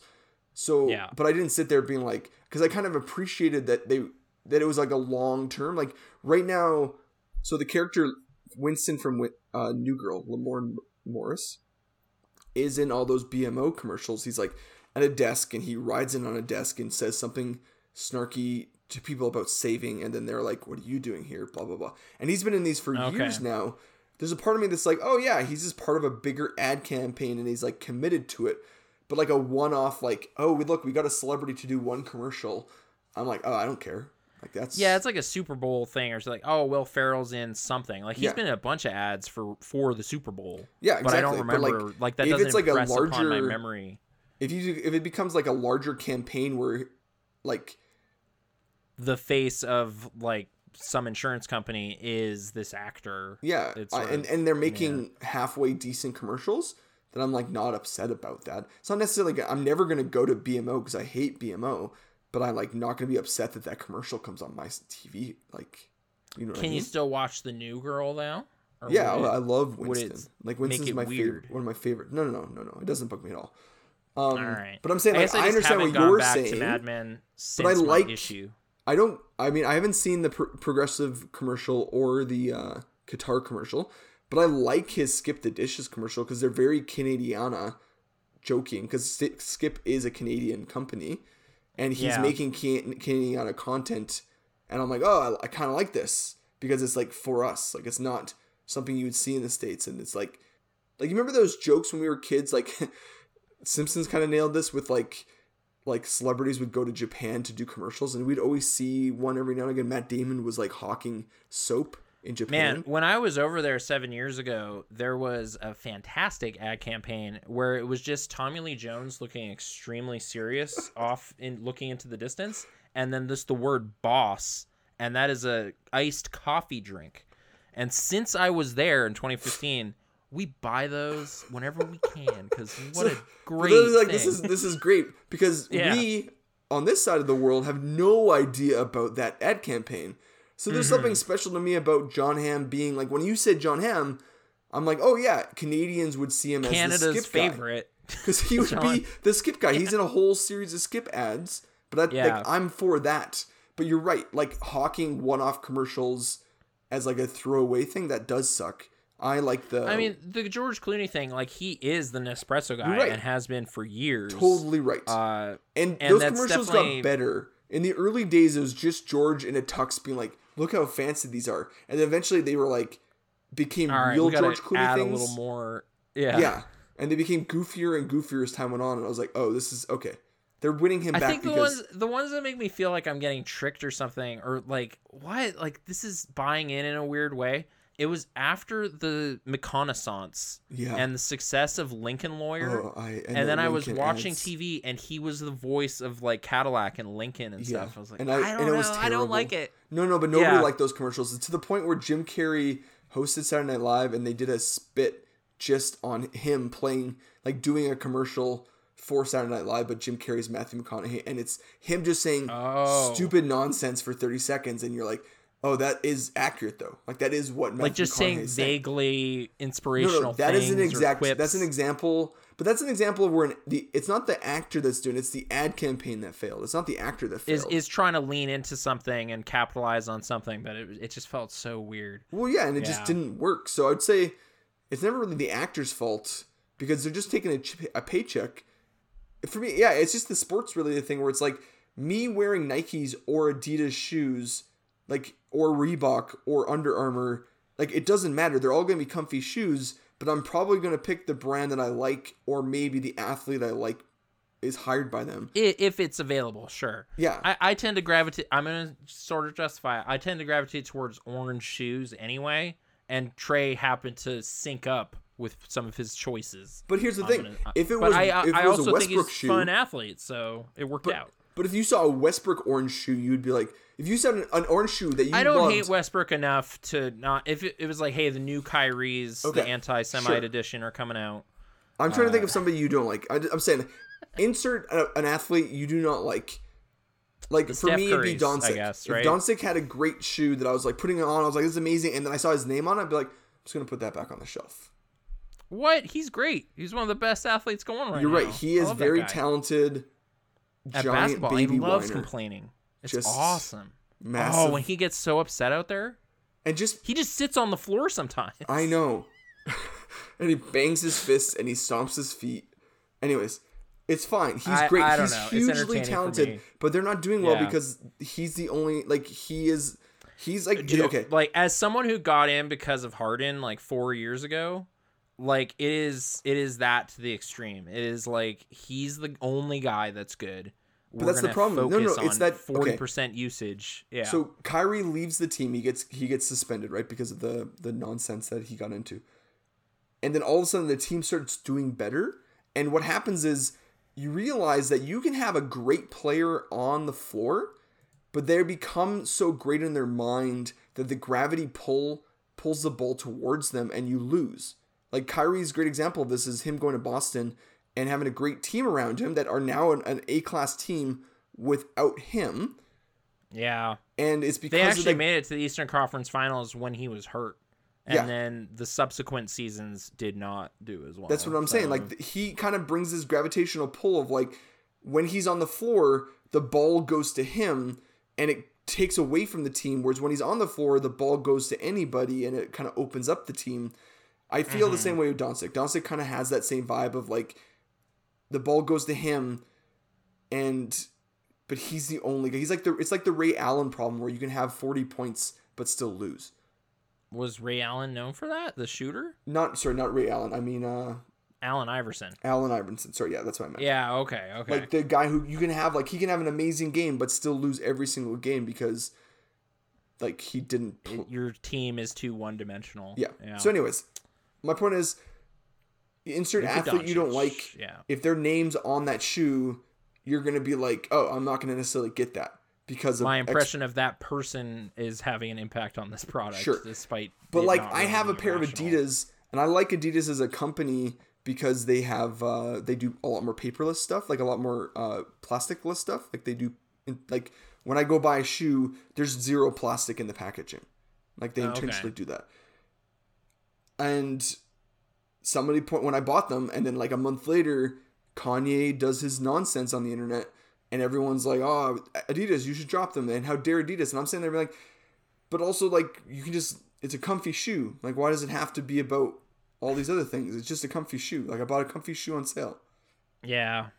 i'm just saying that's my point like but people do buy stuff. They'll go buy nike because their favorite athlete sponsored by nike so therefore i wear nike. They like when tiger woods or michael jordan wears air jordans people wear air jordans thinking they're going to be playing like michael jordan's like no There's a whole movie about that. If you find the shoes, you got the skills. Yeah, that's what I'm trying to say. Like, I, I advertising it. I don't care if an actor does it. If the if the ad's good, I'm I'm there.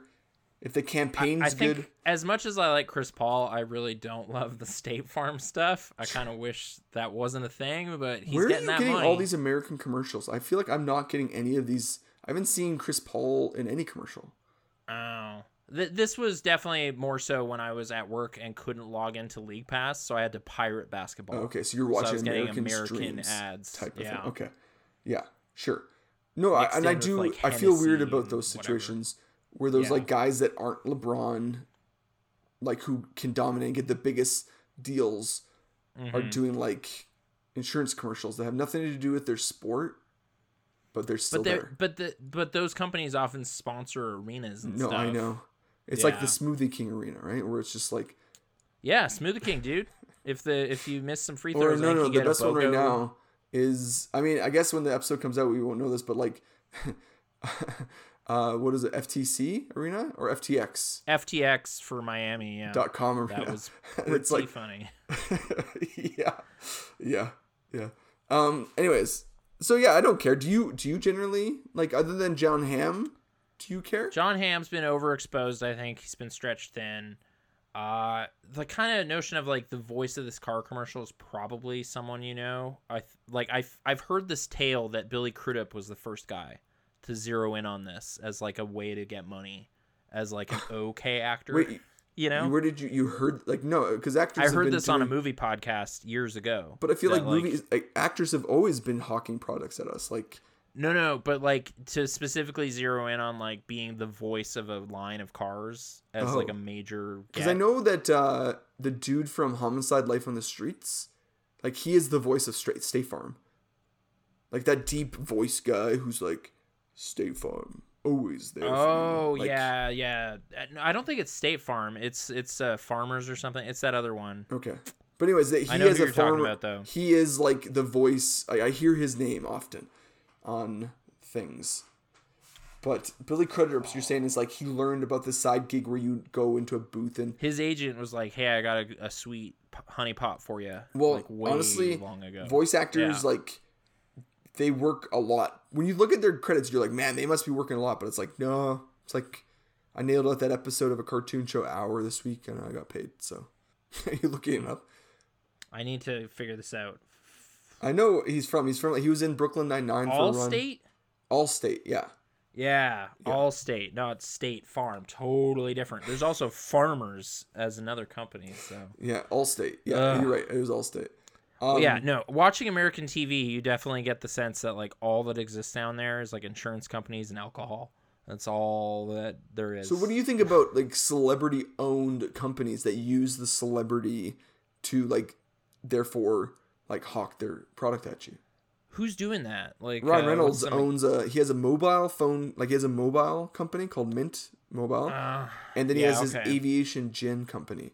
And he uses his celebrity to advertise exclusively for both. okay. Like the aviation gin one even had like that's where the Hugh Jackman had his own like whiskey company and they went into that Ryan Reynolds versus Hugh Jackman campaign was to was to hawk their alcohols at you. hmm. Okay. And that that turned into love the Deadpool sound of 3. it. Yeah. Like I don't. I don't. I don't know. Yeah. Th- that pitch as to like that's the direction they're going didn't stoke much for me. I Sure. don't know. I kind of thought I didn't even like Logan especially, but I felt they hung their hat up like they deliberately ended. oh we're talking about character. Wolverine coming back. We're talking uh, about Wolverine coming back. I don't care. I just got into this argument today about like I, feel it undercuts what you did. Who though, cares? It's a different? Logan. It's a different Logan. Xavier Yeah. dies at the in three, and then he comes back magically later in the same franchise. So that seems a little more silly to me. Where Logan is not even like Logan's not even in the X Men franchise anymore. Like in the proper X Men Dark Universe, like at that point, like it was already a separate so- Oh. like storyline. It, it was just like a one and done. Like it, it just doesn't matter. I'm saying like I'm a big shrug. Like Logan still I guess exists. at a glance, it just felt like they marketed that movie as like the last time. Oh, he Hugh Jackman was 100% said that, this. and then he apologized for it. It's like when a band does a farewell tour and they're like, "Yeah, it was just a goose ticket sales." Like, Yeah, that's fine. really- I mean, I I guess I we're just not don't really breaking up. I don't care as long as the next thing is good. Like the next thing is good, then I'm okay. If the next thing's not good, then I'm like, oh, I'll ignore that, and I'll just think like Logan's the last one, or oh, that was a missed opportunity. Um, hmm but like the farewell tour is like, yeah, sometimes people say goodbye and then they're like, wait, I'm not done yet, and that's fine too. Get re-inspired later. Like remember Spark Clint was supposed to retire from acting and directing in like the late aughts and then continued Wait, no, yeah, almost Gran Torino was pitched to us like this might be the last time he ever acts on screen and then he continued acting on screen multiple. Then the trouble times. with the curve came and I'm out. not saying like, then, like Mule I'm not saying they're out. good movies. I'm not making the argument that like, oh, see. What was that cowboy one? Cry Macho. But here's the thing: if Tarantino makes his tenth movie, and then 20 years later is like, I want to make another, are you gonna sit here and be like, shut you up? said you weren't gonna make any more. Like you better loophole this in by being like, I'm finally finishing the Kill Bill story. That's what I mean. Like I just, I the don't last part of I don't- story. care if he decides tomorrow he's not gonna retire after 10 movies. I'm not gonna be like the outrage. I'm like, guys, he's already kind of made his the 10 ticket movies. sales Because guess what? Kill movies. Bill, he made two movies there. It's literally called the new film by, like, it's not called the seventh film. It's called the new film or whatever they decided to call it. But Yeah. and then he did do Grindhouse, which I think counts, but might not count. I don't know. it had no, that has to count, right? I think it changed the it, it either counts and Kill Bill is one movie or Kill Bill's two movies and it doesn't count. Kill Bill's one one movie officially. It's the fourth movie. Yeah, Okay. that's how they do it. Yeah. Okay. And then it's yeah, whole right. On my DVD, affair. it was the fourth movie by Quentin Tarantino was Kill Bill Volume One, and then when Kill Bill Volume Two came out, it was the new film by Quentin Tarantino. I was like, just What? Are, wait. What? Yeah. just a face palm. Okay, my point is, I don't care. I like if he decide he says it out loud and then he changes his mind later. What is what does it matter? Why does that matter? Wait. What about when an, a lady is on a s- fragrance? Like you're walking through Sears and you're like, "Whoa, Emma Stone is here for some reason." I'm I, all right, I don't like fragrances, but if I see a picture of Emma Stone, I'm like, oh, that's a pretty person.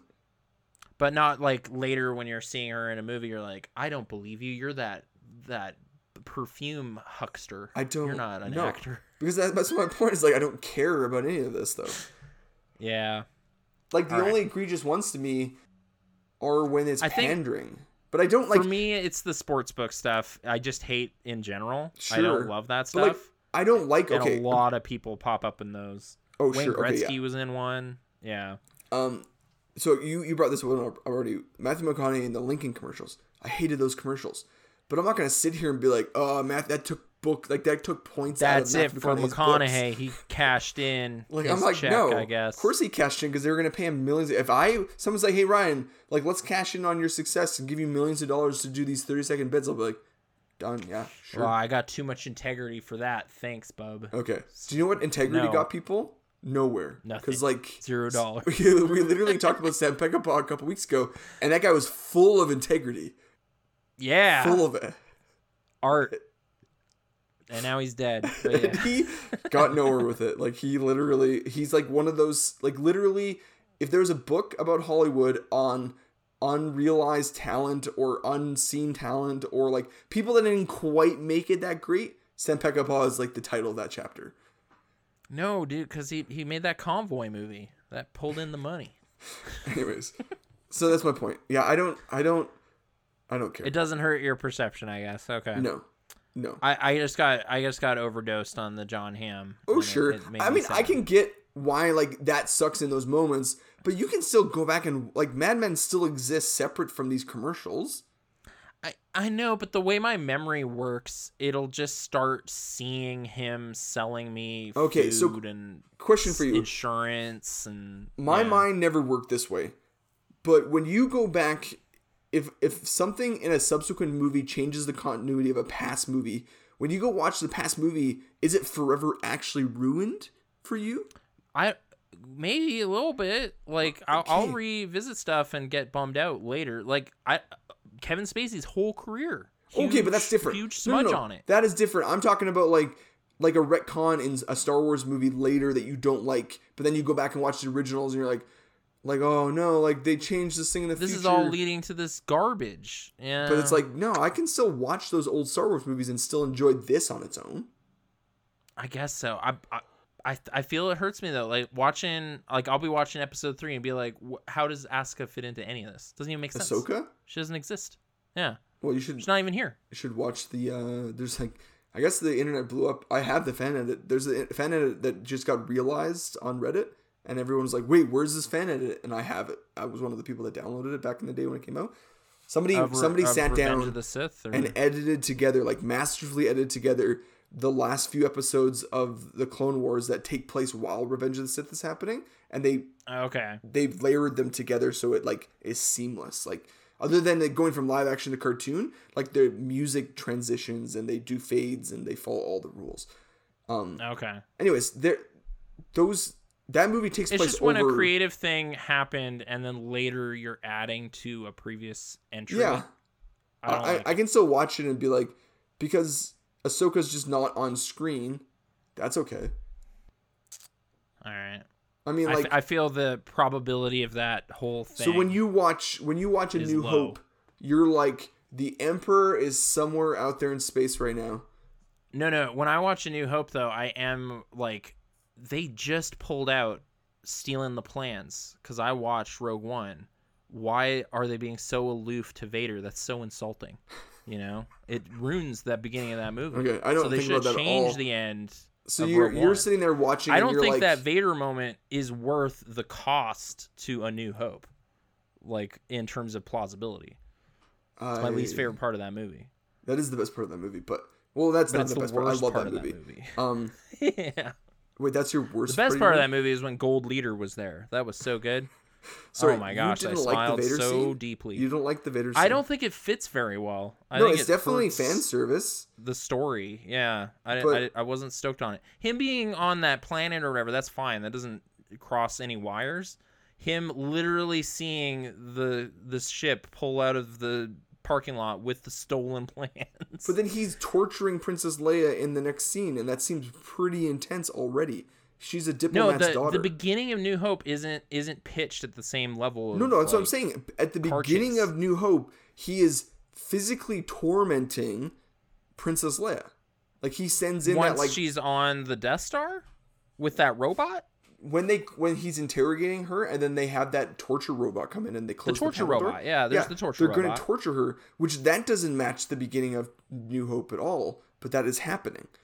So clearly, Darth Vader is like is really frustrated, but he's also really frustrated because he It's knows like you what happened know right before. stuff. I I feel all that stuff is contingent on like not being certain if she knows something. You know, Going Whereas straight to like, torturing no, we know you were there. a diplomat's a you. senator's daughter. I don't know. What? Feel- Like- it seems pretty intense right off the bat. Like she's still like a a senator's daughter, like a whole three people of the senate's. Like she's there, like. Leader. That's how dark and crazy Darth Vader. Is. That's what I'm saying, be. and that's how angry he is, and how much he wants this information. That's what I see. I think it fits That's the same. Yeah, but that doesn't fit with the ending of the movie. because Rogue it does fit because he knows that she has something, and he's just wanting that information. All right, the whole the whole conversation they have at the beginning of New Hope doesn't make sense with how it went. Is what I'm saying. Yeah, and I'm saying But- it does make sense to me because he that You just conversation. don't really like New Hope though, and I know that. So I'm kind of keeping saying- that in okay. my pocket. But like, is is a New Hope a worse movie now because you watched Rogue One? No, but Rogue One isn't quite as good as everybody Sure, and that's not what I'm asking. I'm saying the I'm saying the retrospective thing. That's what I'm trying to Oh. talk about. Like you say, I- Mad it's so Men. hard because I've watched it like so many times anyway. I don't go back to that movie often, and now for solace, you know. Yeah, but, what I'm saying is like Mad Men. Mad Men, you said is a little ruined for you now that Jon Hamm is in. has sold out in this very specific way sure. for that character. Yeah, Okay. yeah. Okay. Yeah, I just my brain doesn't work that way. I can catalog, like put that to the side. Okay. So, like, it doesn't even like Rogue One, which I like. I count as the Disney era, so I don't think of it as Star Wars, and as in that's not doesn't really touch the six movies. Okay. So like I see, I keep those movies separate in my brain than what came next, which I like a lot of what came next, but and when it does touch those things, I'm like, oh look, there's Darth Vader, cool. Like it doesn't bug me. I don't think It's like, wait a minute, how is he there? like it doesn't Yeah, bug okay. me at all. Like it, it just is a thing that's happening. And is he slightly taller? That doesn't make sense. Is he slightly Yeah. taller? Than Hayden, anyway. Well, Hayden had to like they had to shoot him in like he had to stand on boxes when he was in the suit because he's definitely not tall enough. He's not David Prowse height. No, So- no, no, no. But his stunt double is. So, anyways, I don't I don't know how we got here. Advertising like it doesn't stop me. From, Skeletor is trying to sell me an SUV, and I just don't. I don't appreciate it. I'm trying to think if they're gonna zero in on an era of stuff I do care about, and it's gonna twist the knife in a weird way, you know. oh, go ahead. But what? No, I'm just I'm just speculating. oh, like, you're trying to think if- of a, an era that does, If they're gonna mine something, I am nostalgic. Like the Great Mouse Detective is trying to sell me a watch or something. It's gonna be like, what are we doing? Like, how did we? How did you know I Wait, so cared you that much get about that Rescue watch? If you went to Disneyland and you saw like a great mouse I, detective, no, like, dude. If they zeroed in on my era of stuff a little better, I would. Like, I bought like a Bernard pin or something yeah, because it's just like, oh, dude, they got the rescuers finally. that's what I'm saying. Like, yeah, I, I totally agree with you. Like, if they if I went to Disneyland and I saw a Rescuers Down Under related stuff or you know, rescuers down under Detective, shirts or something. Yeah, yeah, I would 100% zero in on those things. If I had like if I had Basil riding his hound type of thing, like I would hundred. be like oh man, 100% on board. With yeah. that. yeah. If Dude, Ratigan like was laughing back in when the they did Disney Infinity or whatever, like all that stuff, they were just getting the wrong movies. Like if you get my era of movies, well, you get the they Ducktales weren't movie. advertising like Disney Why are Infinity they was actually these little for kids? kids. They don't have act- money. They don't have jobs. They do. They yeah. little kids have lots of money because it's called their parents being like, I gotta pay for this to st- stop them from bugging me. They have more income than I do, and I owed like hundred percent like disposable income at that point because they just had so. parents who were just like, stop bugging me, scan. card." Stock bugging me. I'll, I'll buy these Skylanders Yeah. or whatever. So that's something like Yeah. that game was actually so yeah. If if Infinite okay, that game came out when we were kids. Yeah, we probably would have gotten that. But we also, to be fair, we grew up in that like bridge gap generation of Disney before Little Mermaid and like the big renaissance of popularity. Like the Renaissance was starting. Yeah. But I'm saying the popularity thing, our movies that I have a soft spot for happened like just before or just at the beginning of it. Or or during like that kind of slump in the 80s. It's like yeah, like before they needed the Renaissance to save their bacon. correct. You know? that's what I'm saying. Like that's where I mean the only movie that came out after that would be like the DuckTales movie. But that was like never really a real movie though. That was kind of a TV thing that got Yeah. boosted up a little yeah. bit. Or like the Yeah. goofy a goofy movie. A goofy movie is part of the Renaissance, to be fair though. So but um yeah, I, I, I love all these movies. Like when I was in Target, I was really pumped to see uh what's his face? Who is the have you seen a goofy movie? Yeah. Yeah, Max wants Like- to go see that band. Like that dude. Oh, okay, yeah, yeah. Eye to eye. I see him in my brain. Yeah, I thought we were talking about like the what is that Pauly Shore character? No no no, but it was that character. cheese. It was like Yeah. that character had his own t shirt and I was like, that's awesome. I was like I tried it on, it You, didn't you should fit. mine into that. but I was like, better. that's exactly what I want. I was like, give me my movies, like my childhood, like my f- my favorite ones were still like the Renaissance films, but I also love the peripheral ones that came out at the same time. Mhm. So give me like Jafar as a genie, like T-shirt. I would do that in a heartbeat. There you go. So Yeah, Disney. Uh, hey, maybe with Iger back, they'll they'll get back into what they need to. Yeah. I don't know. Yeah. I don't know. It's anyways, weird. Old men advertising. will know what we want. I, I I am hopeful with Iger, but I had heard a rumor recently, but that's okay. So, All right, let's. Uh, yeah, we're gonna have to. We've wandered all far fields, advertising somehow. Which insurance company is your favorite? Let's just cap it. Uh, that's all for this week. Thanks for listening. If you want to send us a question for a future show, email ryan at okvideo.ca or nathan at okvideo.ca. Or you can Instagram us, OKVideo Podcast. We are also now on Hive and co-host, where we are also OK Video Podcast. These are fresh, new, That's what it sounds like. hot off the grill social networks. I'm So, glad I I don't. I was fearful you were gonna say like whatever that the alt right one is that became big after Mastodon. that Trump got kicked off of uh, Twitter. I don't know. There's a bunch out there, but no, I don't think either of these ones are criminally run or anything. Okay. Uh, next week, we are finally paying a visit to Clint Eastwood with his Best Picture winning Unforgiven from 1992. It was written by David Webb Peoples and directed by the man himself, the man with no name. Until then, I'm Nathan. And I'm Ryan. Happy trails.